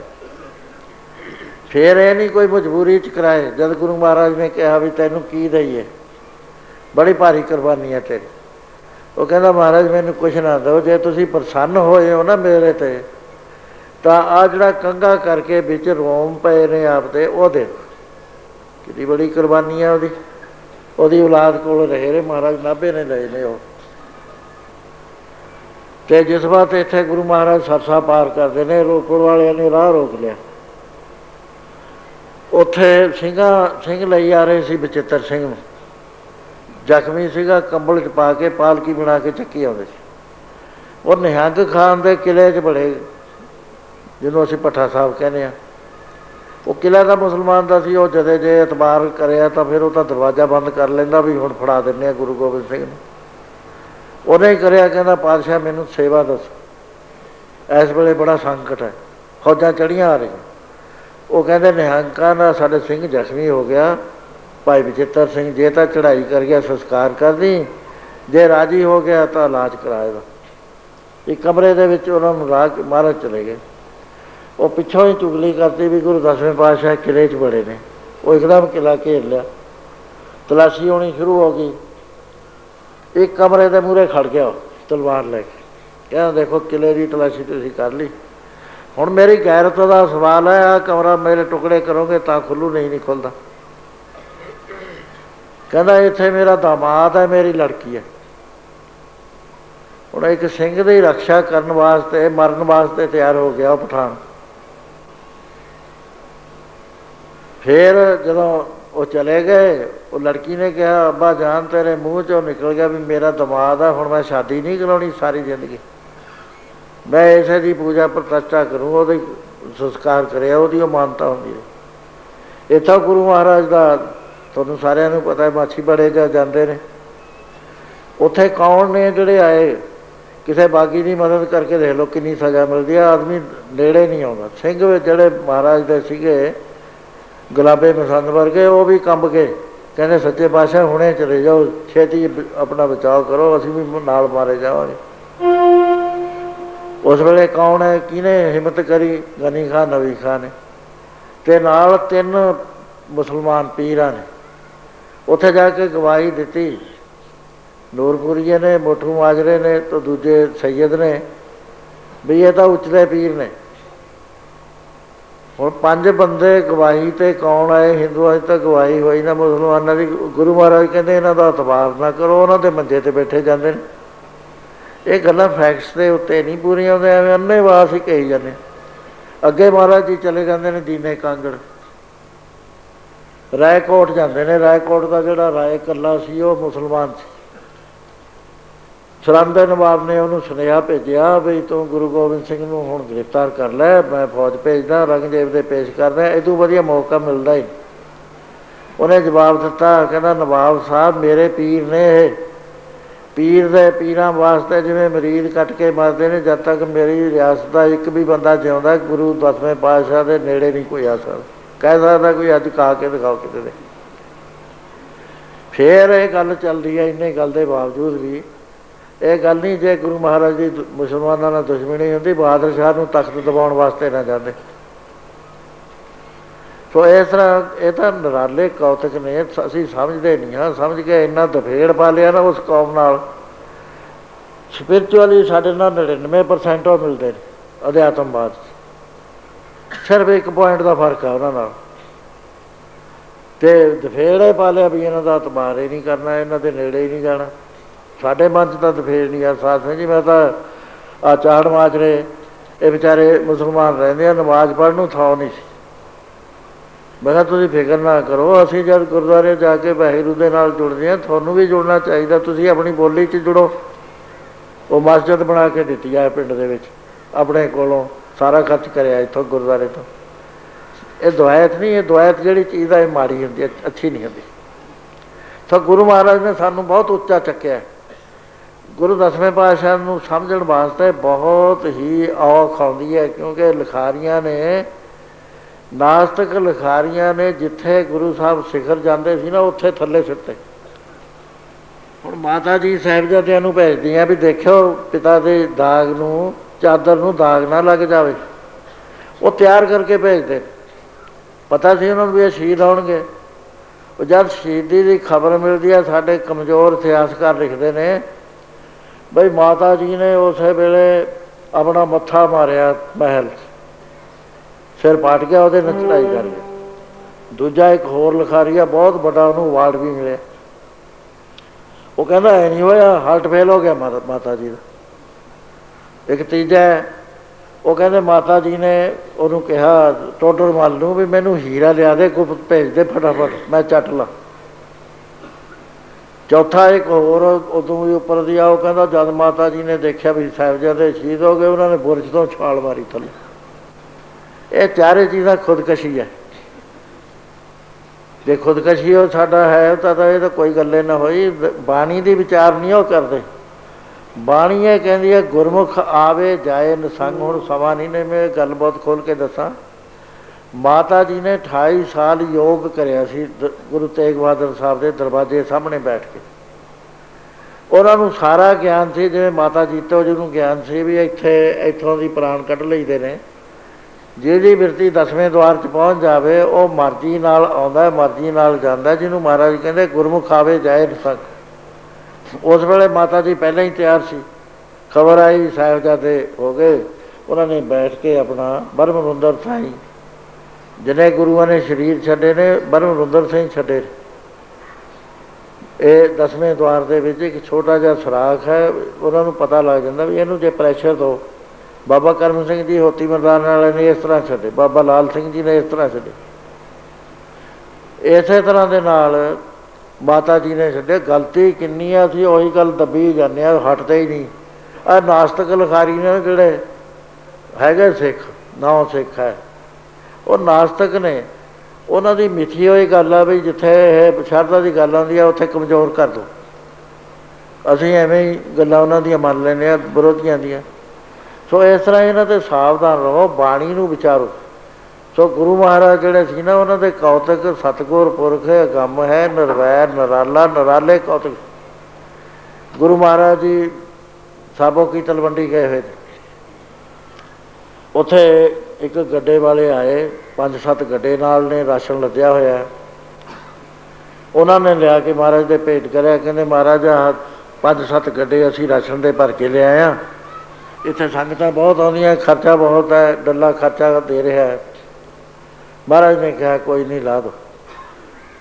ਮੱਥਾ ਟੇਕਿਆ ਤਾਂ ਇੱਕ ਸਿੰਘ ਨੇ ਕਿਹਾ, ਕਹਿੰਦੇ ਭਾਈ ਕਿੱਥੋਂ ਆਏ ਹੋ?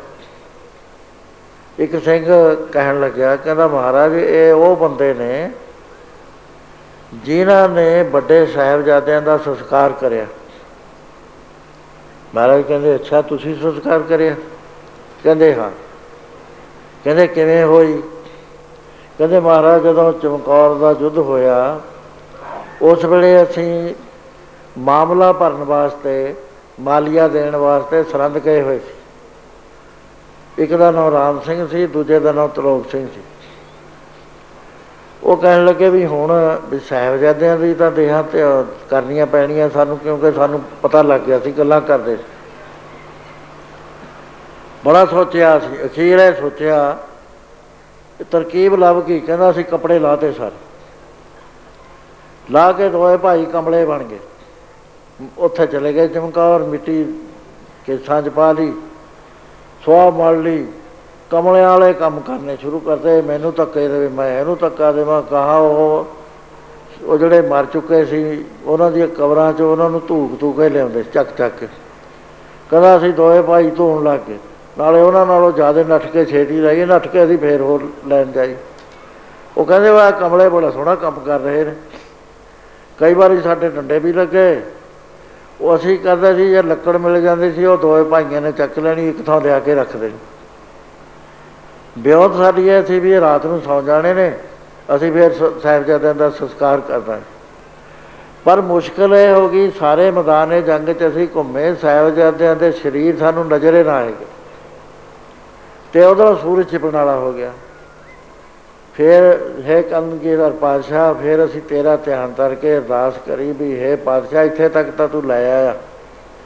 ਇਹ ਜੰਗ ਦੇ ਵਿੱਚ ਵੀ ਅਸੀਂ ਆ ਕੇ ਹੁਣ ਸਾਡੀ ਪੜਤ ਵੀ ਬਣ ਗਈ ਵੀ ਆ ਕਮਲੇ ਬਹੁਤ ਕੰਮ ਕਰਦੇ।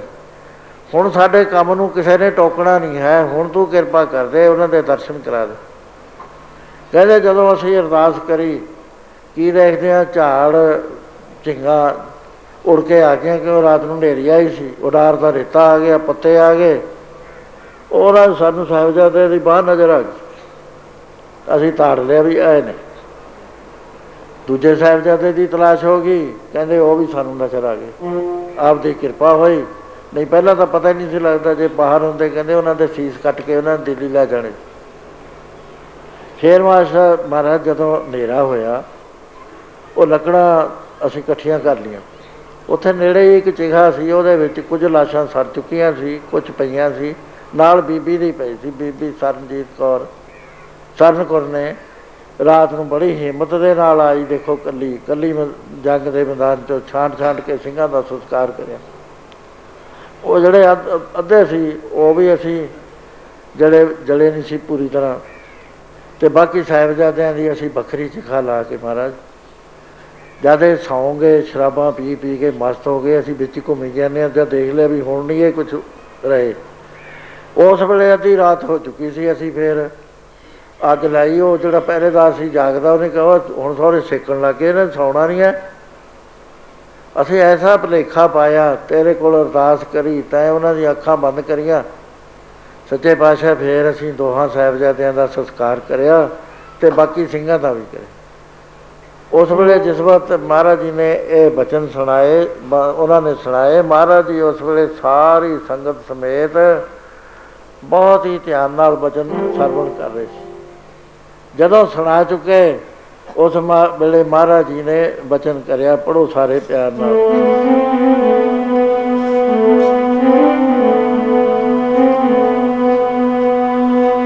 ਚਿਤ ਹੋ ਗਿਆ ਪ੍ਰਸੰਨ, ਸੇਵਾ ਵੇਖ ਕੇ।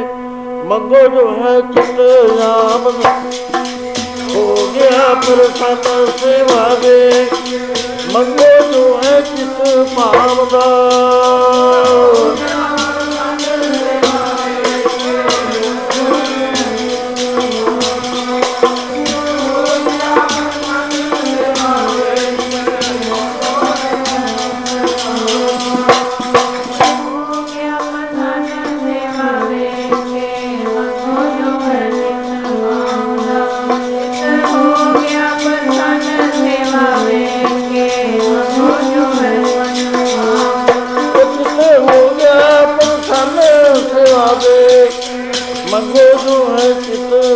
Allah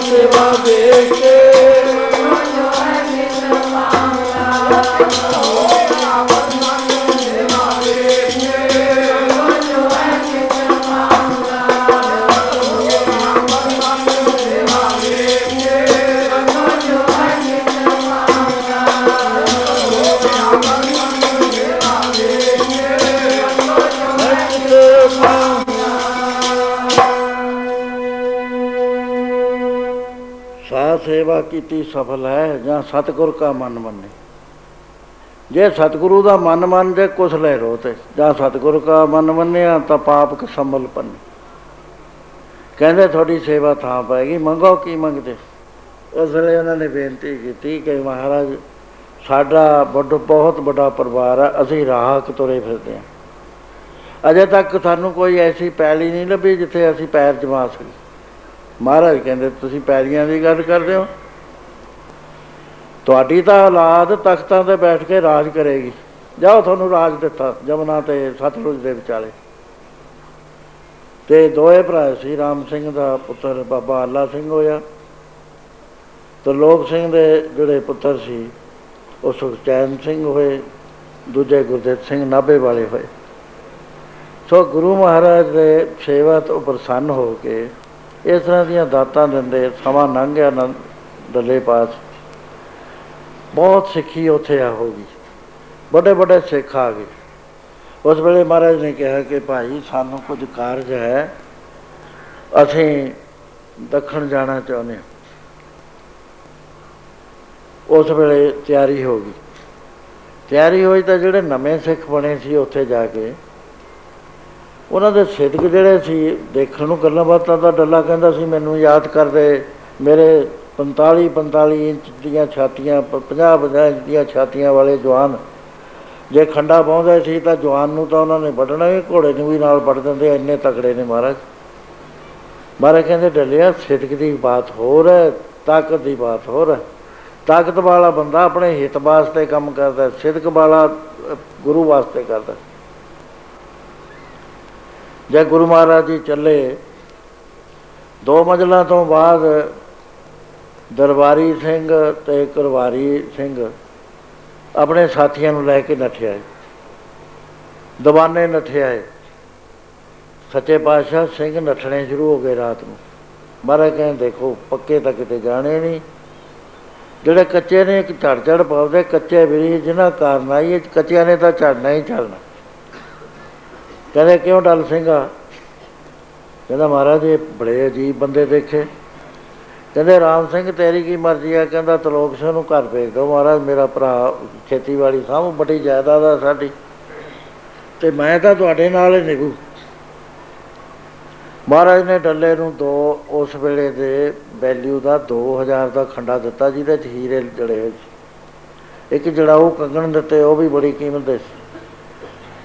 ਕਹਿੰਦੇ, ਕਿਉਂ ਡੱਲਿਆ? ਕਹਿੰਦੇ, ਮਹਾਰਾਜ, ਮੈਂ ਤਾਂ ਆਖਰੀ ਦਮ ਤਾਈਂ ਤੁਹਾਡੇ ਨਾਲ ਨਿਭੂ ਜਦ ਚਾਰ ਮੰਜ਼ਲਾਂ ਗਏ ਡੱਲੇ ਨੇ ਉਹ ਰੱਖਿਆ ਆਪਣਾ, ਖੰਡਾ ਮਹਾਰਾਜ ਦੇ ਮੰਜੇ ਨਾਲ ਖੜਾ ਕਰਤਾ ਤੇ ਕੰਗਣ ਲਾ ਕੇ ਰੱਖਤੇ, ਪਰਕਰਮਾ ਕਰਕੇ ਮੱਥਾ ਟੇਕ ਕੇ ਤੁਰ ਗਿਆ, ਨਾਲ ਸਾਰੇ ਸਾਥੀ ਰਹਿ ਗਿਆ। ਮਹਾਰਾਜ ਨੇ ਆਵਾਜ਼ ਮਾਰੀ, ਡੱਲਿਆ ਡੱਲਿਆ, ਭਾਈ ਡੱਲਾ ਭਾਈ ਡੱਲਾ। ਉੱਥੇ ਇੱਕ ਮੁਸਲਮਾਨ ਫਕੀਰ ਸੀ। ਉਹ ਕਹਿੰਦਾ, ਗੁਰੂ ਜੀ, ਨਾ ਡੱਲਾ, ਨਾ ਮੱਲਾ, ਰਹਿ ਗਿਆ ਗੁਰੂ ਕੱਲਾ। ਮਹਾਰਾਜ ਕਹਿੰਦੇ ਫਕੀਰ ਸਾਈਂ ਗੁਰੂ, ਕਦੇ ਵੀ ਨਾ ਕੱਲਾ ਗੁਰੂ ਨਾਲ ਸਾਰਾ ਹੀ ਅੱਲਾ ਚੜ੍ਹਦੀ ਕਲਾ ਸੀ ਬੈਗਰੂ ਜਦ ਨਾਲ ਆ, ਬੰਦਿਆਂ ਦਾ ਕੀ ਹੈ ਬੰਦੇ ਠੀਕ ਆ, ਚਲੇ ਗਏ ਚਲੇ ਗਏ। ਲੇਕਿਨ ਸਿੱਧਕਾਰ ਕੇ ਇਹ ਜੇ ਮੌਕੇ ਵੱਡੇ ਵੱਡੇ ਜਿਹੜੇ ਜਰਨੈਲ ਹੋਏ ਨਾ ਬੋਨਾਪਾਰਟ ਵਰਗੇ, ਨਪੋਲੀਅਨ ਵਰਗੇ, ਜੂਲੀਅਸ ਸੀਜ਼ਰ ਵਰਗੇ ਜੇ ਇਤਿਹਾਸ ਪੜਨ ਵਾਲਿਆਂ ਨੂੰ ਪਤਾ, ਉਹ ਰੋਪੇ ਜੂਲੀਅਸ ਸੀਜ਼ਰ ਰੋਪਿਆ ਜਿਸ ਬਾਤ ਕਲਪਾਤਰਾ ਦੇ ਕੇਸ ਵਿੱਚ ਸਭ ਤੋਂ ਟਰਸਟਡ ਜਰਨੈਲ ਉਧਰ ਖੜ ਗਿਆ ਦੁਸ਼ਮਣਾਂ ਵਾ ਇਹਨੇ ਲੜਾਈ ਨਹੀਂ ਕਰੀ, ਸ੍ਰੀ ਸਾਹਿਬ ਨਹੀਂ ਕੱਢੀ, ਕਹਿੰਦਾ ਜੇ ਤੂੰ ਹੀ ਖੜ ਗਿਆ ਐਡਾ ਮੇਰਾ ਮੇਰਾ ਮਿੱਤਰ। ਹੁਣ ਮੈਂ ਕਹਿਣਾ ਕਿ ਈਸਾ ਜੀ ਦੇ 12 ਚੇਲੇ ਸੀ। ਸਭ ਤੋਂ ਵੱਡਾ ਪੀਤਰਸ ਸੀ। ਜਿਵੇਂ ਗੁਰੂ ਨਾਨਕ ਸਾਹਿਬ ਨੂੰ ਗੁਰੂ ਅੰਗਦ ਸਾਹਿਬ ਸੀ। ਉਹ ਜਦੋਂ ਪੁੱਛਿਆ ਕੋਰਟ ਵਾਲਿਆਂ ਨੇ ਵੀ ਤੁਸੀਂ ਈਸਾ ਜੀ ਨੂੰ ਜਾਣਦੇ ਹੋ? ਪੀਤਰਸ ਨੂੰ ਪੁੱਛਿਆ, ਕਹਿੰਦਾ ਮੈਂ ਤਾਂ ਜੀ ਇਕੱਲੇ ਆਇਆ, ਮੈਨੂੰ ਤਾਂ ਪਤਾ ਨਹੀਂ ਇਹ ਕੌਣ ਹੈ। ਸਾਰੇ ਚੇਲੇ ਜਵਾਬ ਦੇ ਦੇ। ਉਸ ਵੇਲੇ ਅੱਖਾਂ 'ਚੋਂ ਪਾਣੀ ਆਉਂਦਾ ਵੀ ਹੈ ਮੈਂ ਤਾਂ ਇੰਨਾ ਵਿਸ਼ਵਾਸ ਕਰਿਆ ਇਹ ਭੋਰਾ ਜਿੰਨਾ ਮਨਾ ਲੰਘ ਸਕੇ। ਧੰਨ ਗੁਰੂ ਕਲਗੀਧਰ ਪਾਤਸ਼ਾਹ ਜੀ, ਕਹਿੰਦਾ, ਫਕੀਰ ਫਕੀਰ ਸਾਈਂ, ਗੁਰੂ ਕਦੇ ਵੀ ਨਾ ਕੱਲਾ ਗੁਰੂ ਨਾਲ ਸਦਾ ਅੱਲਾ ਚੜ੍ਹਦੀ ਕਲਾ। ਇਸ ਤਰ੍ਹਾਂ ਦੇ ਕੌਤਕ ਕਰਦੇ ਆਪ। ਬਾਦਰ ਸ਼ਾਹ ਨੂੰ ਤਖਤ ਦਵਾਇਆ, ਦਿੱਲੀ ਵਿੱਚ ਗੱਲਾਂ ਬਾਤਾਂ ਹੋਈਆਂ, ਅਖੀਰ ਨਦੇੜ ਸਾਹਿਬ ਪਹੁੰਚ ਗਏ। ਉੱਥੇ ਬਹੁਤ ਬੰਦਿਆਂ ਨੂੰ ਮਹਾਰਾਜ ਨੇ ਛੁੱਟੀਆਂ ਦੇਣੀਆਂ ਸ਼ੁਰੂ ਕਰਤੀਆਂ। ਧਰਮ ਸਿੰਘ, ਪਰਮ ਸਿੰਘ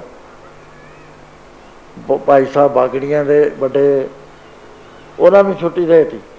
ਜਦ ਘਰ ਆਏ, ਘਰ ਵਾਲੇ ਕਹਿੰਦੇ, ਤੁਸੀਂ ਤਾਂ ਗੁਰੂ ਕੋਲੋਂ ਨੱਠ ਕੇ ਆਏ ਤੁਹਾਡੇ ਕੋਲ ਨਿਸ਼ਾਨੀ ਕੋਈ ਨਹੀਂ ਹੈ। ਉੱਥੋਂ ਫੇਰ ਮੁੜ ਗਏ।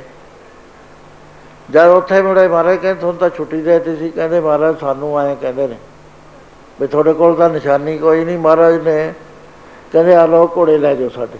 ਇਹਨਾਂ ਤੇ ਚੜ ਕੇ ਚਲੇ ਜਾਓ। ਇੱਕ ਪੰਜ ਗ੍ਰੰਥੀ ਦੇਤੀ, ਨਿਸ਼ਾਨੀਆਂ ਦੇਤੀਆਂ। ਹੁਣ ਉਹ ਐਡੀ ਸਿੱਧਕੀ ਸੀ, ਉਹ ਕਹਿੰਦੇ ਗੁਰੂ ਦੇ ਘੋੜੇ ਅਸੀਂ ਚੜੀਏ ਉਹਨਾਂ ਨੇ ਕਾਠੀਆਂ ਆਪਣੇ ਸਿਰਾਂ ਤੇ ਚੱਕ ਕੇ ਬਾਗਾਂ ਫੜ ਕੇ ਤੁਰ ਪਏ। ਘਰ ਆ ਕੇ ਉਹ ਕਹਿੰਦੇ ਵੀ ਤੁਸੀਂ ਘੋੜਿਆਂ ਤੇ ਨਹੀਂ ਜਿਹੜੇ ਕਹਿੰਦੇ ਤਾਂ ਗੁਰੂ ਸਾਹਿਬ ਦੀ ਦ੍ਰਿਸ਼ਟੀ ਪਈ ਸੀ, ਉਹਨਾਂ ਦੇ ਘੋੜੇ ਨੇ ਅਸੀਂ ਕਿਵੇਂ ਚੜ ਸਕਦੇ ਆ ਇਹਨਾਂ ਦੇ ਸਿੱਧਕੇ ਸਿੱਖ ਸੀਗੇ। ਸਿੱਧਕੀ ਤਾਂ ਪੂਰੇ ਨੇ ਵੇ ਦੂਜੇ ਰਹਿ ਗਏ। ਇਸ ਤਰ੍ਹਾਂ ਗੁਰੂ ਮਹਾਰਾਜ ਜੀ ਅੱਜ ਨਦੇੜ ਸਾਹਿਬ ਪਹੁੰਚੇ ਹੋਏ ਨੇ। ਛੁੱਟੀਆਂ ਦੇਤੀਆਂ, ਮਾਤਾਵਾਂ ਨੂੰ ਵੀ ਭੇਜਤਾ। ਉਸ ਵੇਲੇ ਮਹਾਰਾਜ ਜੀ ਦੇ ਉੱਤੇ ਛੁਰੇ ਦਾ ਵਾਰ ਹੋ ਗਿਆ।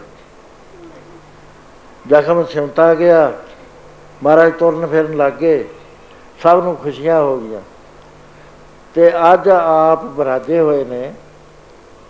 ਉਸ ਵੇਲੇ ਆਪ ਦੇ ਇੱਕ ਸਿੰਘਾਂ ਦੇ ਸ਼ਬਦ ਪੜਨ ਦੀ ਆਵਾਜ਼ ਕਰਨੀ ਪਈ। ਮਹਾਰਾਜ ਨੇ ਪੁੱਛਿਆ ਵੀ ਇਹ ਸ਼ਬਦ ਕਿੱਥੋਂ ਆਵਾਜ਼ ਕਿੱਥੋਂ ਆ ਰਹੀ ਹੈ ਗੁਰਮੁਖ ਜਨਮ ਸਵਾਰ ਦਰਗੇ ਚੱਲੇ। ਕਹਿੰਦੇ ਸੱਚੇ ਪਾਤਸ਼ਾਹ ਭਾਈ ਦਿਆ ਸਿੰਘ ਦੀ ਚੜ੍ਹਾਈ ਕਰਕੇ। ਕਹਿੰਦੇ ਬਿਨਾਂ ਦੱਸੇ ਹੀ ਚਲੇ ਗਏ, ਜਾਓ ਬੁਲਾਓ ਭਾਈ ਦਿਆ ਸਿੰਘ। ਇੱਕ ਸਿੰਘ ਗਿਆ, ਜਾ ਕੇ ਚਰਨਾਂ ਵੱਲ ਖੜਾ ਹੋ ਗਿਆ। ਕਹਿੰਦਾ, ਭਾਈ ਦਿਆ ਸਿੰਘਾ ਤੈਨੂੰ ਗੁਰੂ ਸਾਹਿਬ ਯਾਦ ਕਰ ਰਹੇ ਨੇ। ਉਸ ਵੇਲੇ ਉੱਠ ਕੇ ਬੈਠ ਕੇ ਵਾਹਿਗੁਰੂ ਵਾਹਿਗੁਰੂ ਕਰਕੇ ਨਾਲ ਆਏ, ਆ ਕੇ ਚਰਨਾਂ ਤੇ ਸੀਸ ਨਵਾਇਆ। ਬਹੁਤ ਹੀ ਬਰਾਕ ਕਰਿਆ। ਮਹਾਰਾਜ ਕਹਿੰਦੇ ਦਿਆ ਸਿੰਘ ਦੇਖ, ਆਪਣੀ ਉਮਰ ਵੀ ਇੱਕੋ ਜਿਹੀ। ਹਰ ਥਾਂ ਮੈਂ ਤੈਨੂੰ ਭੇਜਿਆ। ਜਿੱਥੇ ਵੀ ਮੈਨੂੰ ਲੋੜ ਪਈ, ਜਦ ਮੈਨੂੰ ਸੀਸ ਦੀ ਲੋੜ ਪਈ, ਤੂੰ ਹੀ ਆਇਆ ਨਾ ਪਹਿਲਾਂ ਤੇ ਮੇਰਾ ਪਿਆਰਾ। ਜਿੱਥੇ ਮੈਂ ਰੰਗਜੇਬ ਨਾਲ ਗੱਲ ਕਰਨ ਭੇਜਿਆ, ਤੈਨੂੰ ਭੇਜਿਆ, ਜਫਰਨਾਮਾ ਦੇ ਕੇ ਤੈਨੂੰ ਭੇਜਿਆ। ਪਰ ਪਿਆਰਿਆ, ਇਹ ਤਾਂ ਮੈਨੂੰ ਦੱਸ ਵੀ ਹੁਣ ਜਾਣ ਲੱਗੇ, ਮੇਰੇ ਨਾਲ ਸਲਾਹ ਨਹੀਂ ਕਰੀ। ਸੱਚੇ ਪਾਤਸ਼ਾਹ, ਇੱਧਰ ਵੀ ਤੁਸੀਂ, ਉਧਰ ਵੀ ਤੁਸੀਂ। ਤੁਹਾਡਾ ਹੁਕਮ ਆ ਗਿਆ ਸੀ ਵੀ ਇੱਕਦਮ ਆ ਜਾ। ਤੇ ਮਹਾਰਾਜ, ਮੈਂ ਹੁਕਮ ਦੇ ਬੰਨਿਆ ਹੋਇਆ। ਸਰੀਰ ਛੱਡਤਾ। ਉਸ ਵੇਲੇ ਮਹਾਰਾਜ ਕਹਿੰਦੇ, ਚੰਗਾ, ਸਾਡੀਆਂ ਖੁਸ਼ੀਆਂ। ਪਰ ਇਹ ਦੱਸ ਤੂੰ ਮੁੜਿਆ ਕਿੱਥੋਂ? ਕਹਿੰਦੇ, ਸੱਚੇ ਪਾਤਸ਼ਾਹ, ਮੈਂ ਧਰਮਖੰਡ ਵੀ ਲੰਘ ਗਿਆ ਸੀ, ਗਿਆਨਖੰਡ ਵੀ ਲੰਘ ਗਿਆ ਸਰਮਖੰਡ ਦਾ ਮੰਡਲ ਵੀ ਲੰਘ ਗਿਆ ਕਰਮਖੰਡ ਦਾ ਵੀ ਲੰਘ ਗਿਆ ਜਦ ਮੈਂ ਸੱਚਖੰਡ 'ਚ ਪ੍ਰਵੇਸ਼ ਕਰਨ ਲੱਗਿਆ, ਉਸ ਵੇਲੇ ਤੁਹਾਡਾ ਹੁਕਮ ਪਹੁੰਚ ਗਿਆ ਤੇ ਮੈਂ ਵਾਪਸ ਆ ਗਿਆ, ਕਿਉਂਕਿ ਗੁਰੂ ਮਹਾਰਾਜ ਨੇ ਐਸਾ ਫਰਮਾਨ ਕਰਿਆ ਪੜੋ ਸਾਰੇ। ਅਬੇ ਜੈਨ ਸੰਗ ਗੁਰਮੁਖ ਪਿਆਰਾ।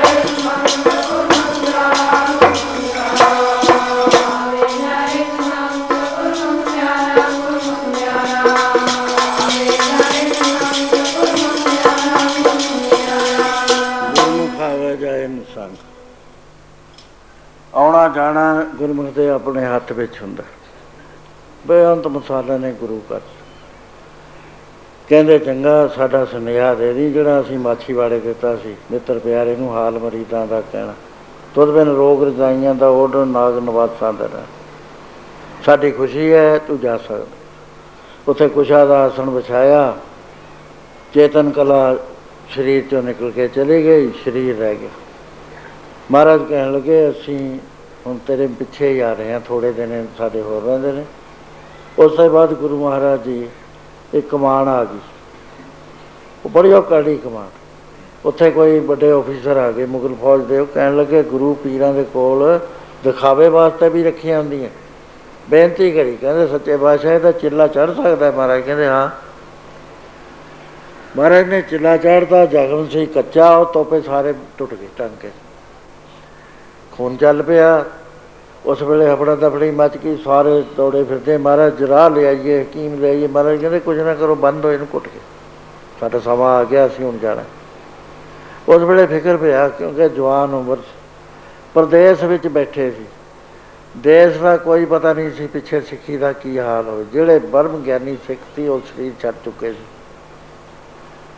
ਉਸ ਵੇਲੇ ਉਹਨਾਂ ਨੇ ਕਿਹਾ ਵੀ, ਸੱਚੇ ਪਾਤਸ਼ਾਹ, ਕੋਈ ਆਸਰਾ ਪਹਿਲੇ ਗੁਰੂ ਜਦ ਗਏ ਨੇ, ਆਸਰਾ ਬਾਹ ਫੜਾ ਕੇ ਗਏ। ਆਪ ਕਿਰਪਾ ਕਰੋ, ਮੈਨੂੰ, ਸਾਨੂੰ ਕਿਸੇ ਤੇ ਲੜ ਲਾ ਕੇ ਜਾਓ ਉਸ ਵੇਲੇ ਮਹਾਰਾਜ ਜੀ ਨੇ ਐਸਾ ਫਰਮਾਨ ਕਰਿਆ ਮੰਨਿਓ ਪਿਆਰਿਓ, ਸਦਾ ਗੁਰੂ ਜੀ ਗ੍ਰੰਥ ਨੂੰ।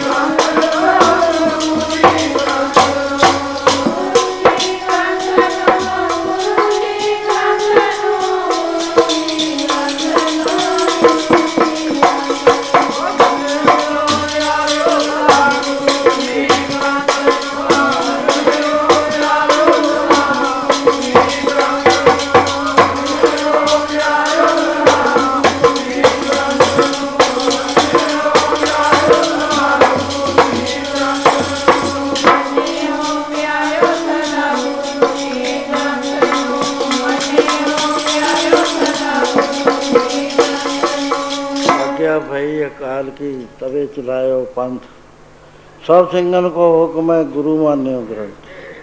ਗੁਰੂ ਗ੍ਰੰਥ ਜੀ ਮਾਨਿਓ, ਪ੍ਰਗਟ ਗੁਰਾਂ ਕੀ ਦੇ, ਜੋ ਪ੍ਰਭ ਕੋ ਮਿਲਵੇ ਚਾਹੇ ਖੋਜ ਸ਼ਬਦ ਨੇ ਕਿਸੇ ਹੁਣ ਤੁਹਾਨੂੰ ਗੁਰੂ ਦੀ ਲੋੜ ਨਹੀਂ ਹੈ।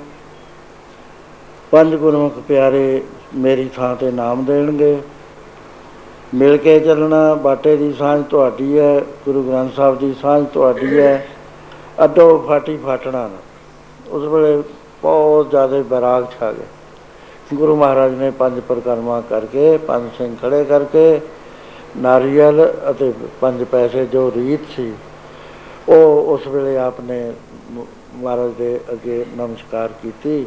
ਕਹਿੰਦੇ, ਅੱਜ ਤੋਂ ਬਾਅਦ ਤੁਹਾਨੂੰ ਉਹ ਗੁਰੂ ਦਿੰਨੇ ਆ, ਜਿਹੜਾ ਗਰੀਬਾਂ ਦੇ ਘਰ ਵੀ ਰਹਿ ਸਕੇਗਾ ਨੇਰਿਆਂ ਵਿੱਚ ਵੀ ਰਹਿ ਸਕੇਗਾ ਚਾਨਿਆਂ 'ਚ ਵੀ ਰਹਿ ਸਕੇਗਾ, ਇਹ ਦਿੰਦਾ ਹੀ ਦਿੰਦਾ ਜਾਊਗਾ, ਇਹਨੇ ਲੈਣਾ ਕੁਝ ਨਹੀਂ। ਇਹਨੂੰ ਵਿਚਾਰਿਓ ਤੁਸੀਂ, ਇਹਦੇ ਵਿੱਚ ਸਭ ਕੁਝ ਕੰਪਲੀਟ ਹੋ ਗਿਆ। ਅਧੂਰਾ ਨਹੀਂ ਮੈਂ ਤੁਹਾਨੂੰ ਛੱਡ ਕੇ ਜਾ ਰਿਹਾ। ਤੁਹਾਡੀ ਮੈਂ ਮਦਦ ਕਰੂੰਗਾ। ਮੈਂ, ਮੇਰਾ ਇਹ ਪਰਨਾ ਪੰਥ ਖਾਲਸਾ, ਖੇਤੀ ਮੇਰੀ, ਘਰੋਂ ਸੰਭਾਲ ਮੈਂ ਤਿਸ ਕੇ। ਐ ਬਲੋ ਤੁਹਾਡਾ।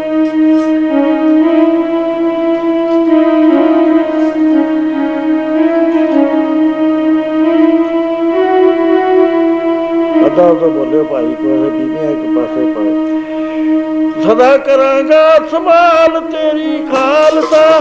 ਜਪੋ ਸਦਾ ਨਾਮ ਵਾਹਿਗੁਰੂ।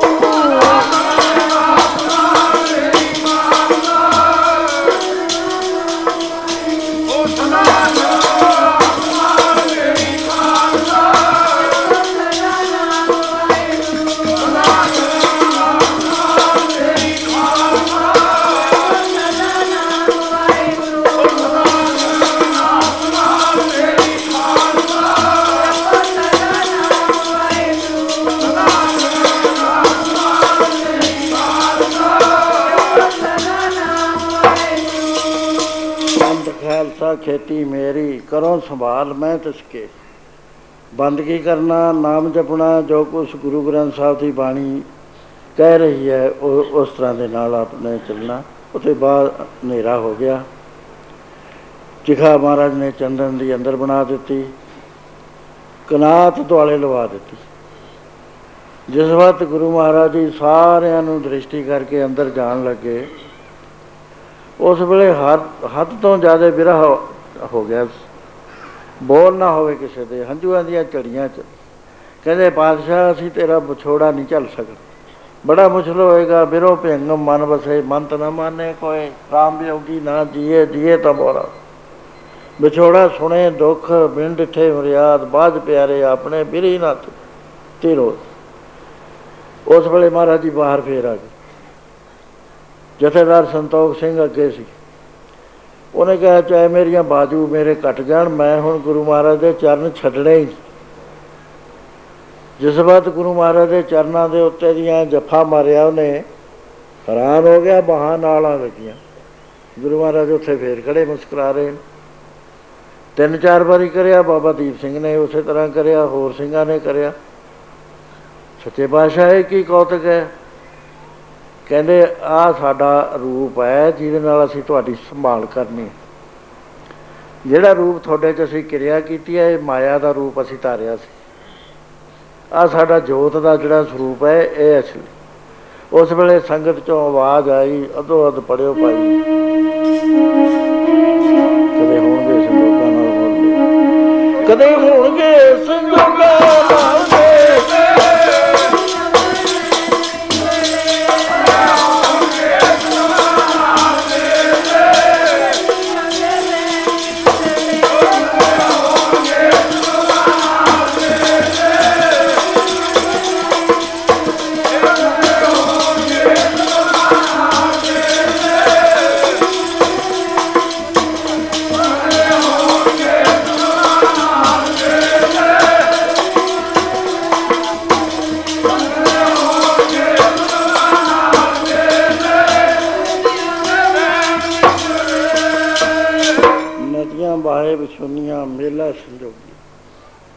ਮਹਾਰਾਜ ਨੇ ਕਿਹਾ, ਪਿਆਰਿਓ ਧੀਰ ਜੀ ਕਰੋ। ਜਦ ਮੈਂ ਤੁਹਾਡੇ ਨਾਲ ਬਚਨ ਕਰ ਲਿਆ ਵੀ ਮੈਂ ਜਾਂਦਾ ਹੀ ਨਹੀਂ ਤੁਹਾਨੂੰ ਛੱਡ ਕੇ, ਫੇਰ ਐਡਾ ਬਰਾਗ ਜਦ ਤੋਂ ਤੁਸੀਂ ਰਹੋਗੇ, ਜਬ ਲਗ ਖਾਲਸਾ ਰਹੇ ਨਿਆਰਾ, ਤਬ ਲਗ ਤੇਜ ਦਿਓ ਮੈਂ ਸਾਰਾ, ਜਾਵੇ ਗਏ ਵਿਪਰਨ ਕੀ ਰੀਤ, ਮੈਂ ਨਾ ਕਰੂੰ ਇਨਕੀ ਪ੍ਰਤੀਤ ਆ ਆਪਣੀ ਸ਼ਰਤ ਹੈ ਜਦੋਂ ਅੰਮ੍ਰਿਤ ਨੂੰ ਛੱਡ ਕੇ ਸ਼ਰਾਬ ਦੇ ਬੋਤਲ ਪੀਵੋਗੇ, ਫਿਰ ਮੇਰਾ ਤੁਹਾਡਾ ਕੋਈ ਤਲਕ ਜਦੋਂ ਭਰਾ ਭਰਾਵਾਂ ਨਾਲ ਲੜੋਗੇ, ਫਿਰ ਮੇਰਾ ਤੁਹਾਡੇ ਨਾਲ ਸੰਬੰਧ ਟੁੱਟ ਜਾਏਗਾ। ਜਦੋਂ ਨਾਮ ਬਾਣੀ ਤੋਂ ਗਾਫਲ ਹੋ ਕੇ ਪਖੰਡਾਂ ਵਿੱਚ ਪੈ ਜਾਓਗੇ, ਫਿਰ ਮੇਰੇ ਨਾਲ ਤੁਹਾਡਾ ਸੰਬੰਧ ਟੁੱਟ ਜਾਏਗਾ। ਤੁਸੀਂ ਗੁਰੂ ਗ੍ਰੰਥ ਸਾਹਿਬ ਦੇ ਅਨਸਾਰੀ ਹੋ ਕੇ ਰਹੋ।